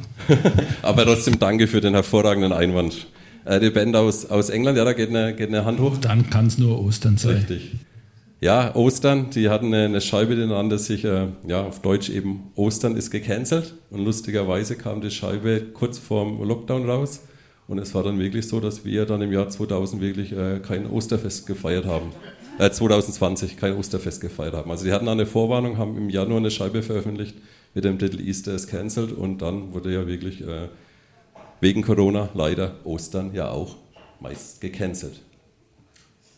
Nächste Frage. Welche Band war der Co-Sponsor des Fußballregionalligisten Karl Zeiss Jena? Karl Zeiss Jena hatten finanziell Probleme und dann gab es eine Band, die gesagt hat, komm, bei uns läuft es im Moment ganz gut und da gehen wir einfach mal aufs Trikot und unterstützen unseren Heimatverein. Da gehen zwei Hände hoch. Zweifellos Heaven Shall Burn. Richtig. Auch mal wieder einen Applaus verdient. Genau, das war, war Heaven, Heaven Shall Burn, die gesagt haben, okay, wir, wir mögen den Verein, das haben wir ja schon öfters gehabt, die Donosen haben ja damals auch äh, Fortuna Düsseldorf da aus, der aus der Batsche geholfen und Heaven Shall Burn haben dann auch ihren Heimatverein Karl Zeiss Jena da unterstützt, die da kurz vor der Insolvenz waren und keinen Trikotsponsor gefunden haben und einfach gesagt haben, okay, äh, wir unterstützen unseren Verein, gehen da mit unserem Logo auf ein Trikot und äh, ja, alles ist gut. Ich habe noch zwei Fragen. Bei welchen Festivals spielten Ghost? Also Ghost ist jetzt eine Band, äh, die mittlerweile ja auch die ganz großen Arenen, Arenen füllt. Ihren ersten Deutschland-Gig mittags um 11. War es beim Hammer of Doom Festival, beim It True Festival oder beim Rock Hard Festival? Vielleicht wiederholst du nochmal die Optionen, dass der Yannick auch weiß, was er gleich rät. Hammer of Doom Festival A, It True Festival B oder Rock Hard Festival C? Ich kann nur falsch liegen, das weißt du. 33 Prozent. Ähm, die Antwort war immer B. Ah, leider nicht, jetzt ist ja A. Also es war wirklich so, da gibt es jetzt auch noch auf YouTube Videos, dass die da in Würzburg, also gar nicht so weit von hier entfernt, äh, ihr ersten Deutschland gespielt haben, um, mittags um 11 und ja, 10, 12 Jahre später. Es ist also wirklich so eine Band, die dann äh, richtig, richtig groß geworden ist und jetzt mittlerweile ja auch äh, bedenkenlos die Arena in Nürnberg äh, ausverkauf, ausverkaufen würde, wenn sie hoffentlich endlich mal wieder hier spielen würden. Okay, ich habe noch eine Frage. Und zwar, wie heißt der Running Wild Drummer Sasso mit Vornamen? Okay, er muss lachen. Er, und, äh, ja, okay, gib erst mal die Antwort. Wiederhole die Frage, glaube ich, nochmal. Wie heißt der Running Wild Drummer, Drummer, Schlagzeuger Sasso mit Vornamen? Okay, das ist einfach, weil ich bin ein großer Fan von Angelo Sasso. Okay, nachdem du jetzt schon das Mikrofon hier hast, dann kannst du es gleich behalten und kannst vielleicht die Frage auch nochmal aufklären, warum ich die jetzt auch gestellt habe. Okay, Angelo Sasso gibt's nicht. Äh, die beiden Alben, die angeblich von Angelo Sasso getrommelt wurden, sind beide programmiert. Es ist ein ganz, ganz schlechter Drumcomputer. Ähm, und der Sänger und Gitarrist Rocken Rolf Kasparek behauptet bis heute, Angelo Sasso sei ein guter Kumpel von ihm und ein ganz fantastischer Trommler. Und jeder, der sich die Alben anhört, hört sofort, dass es einfach unfassbar schlecht programmiert ist. Okay. Dem ist nichts mehr hinzuzufügen, genauso war es. Also den Angelo Sasso gibt es eigentlich gar nicht. Das ist wie gesagt ein Drumcomputer und der ja, Kopf von Running Wild behauptet nach wie vor steif und fest, es ist mein Schlagzeuger mit zwei Händen, zwei Füßen und spielt Schlagzeug bei mir, was aber nicht der Fall ist. Gut, ich werde durch mit meinen Fragen. Gibt es noch irgendwas, was ihr wissen wollt? Gibt es noch irgendwas, wo er sagt, Mensch, jetzt bin ich da ein bisschen angefixt worden, Metallica, Iron Maiden, es sagt mir alles was. Äh, habt ihr noch irgendwelche Fragen? Gibt es noch, ja, gibt's noch irgendwelchen ja, was ihr jetzt halt von mir wissen möchtet oder von meinem Partner hier am runden Tisch, der ja auch äh, sehr breites Wissen hat.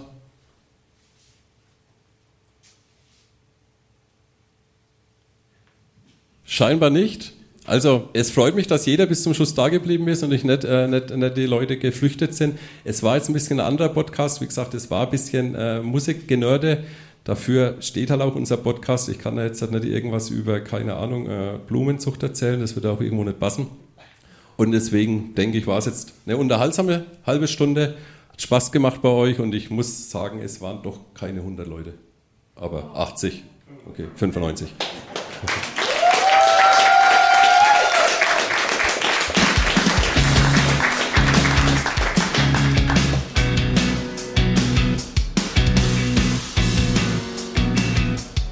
Das ist ja oftmals der Punkt, dass die Intros und Outros so lang sind und die Podcastenden sie bei uns zum ersten Mal tatsächlich hören. Also wir hatten auch mal einen Podcast, der hat so ein eine Minute 20 Intro gehabt und die haben auch gesagt, ja, wir hören uns das ja nochmal nie an, wir spielen es ja nur davor, wir werden es ab jetzt kürzen. Äh, Fun, Fun Fact am Rande, äh, weil ich, ich hatte das mit den Fußballtrikots auch im Kopf, aber ich war bei West Ham United. Ja, da gibt es Iron Maiden. Also Iron Maiden sind mit West Ham United. Der eine, Steve Harris, glaube ich, ist großer West Ham United-Fan und der unterstützt die da auch und ist da auch permanent bei den Spielen und ist da auch richtig, richtig Fan eben. Ja. So eins habe ich auch gewusst. Gut. So, also CD habe ich groß, leider mehr. großer Applaus für Frank von der Bandansage. Vielen Dank, dass du heute hier warst. So, äh, Premiere für dich. Flo, deine Premiere an der Technik. Ja. Wie hat es dir gefallen? Also mir hat es sehr viel Spaß gemacht. Die, die Frage, die ich mir stelle, ist, ob das den anderen auch Spaß gemacht hat oder, oder ob es furchtbar war. War super! Ja. Jetzt hast du dir den Applaus selber abgeholt. Ja. Aber wir tun so, als hättest du es nicht getan und ich äh, möchte mich äh, im Namen der ganzen Podcast-Pause Flo bei dir ganz herzlich für die Technik bedanken. Vielen Dank, Flo von Entbehrliches. Dankeschön, gerne.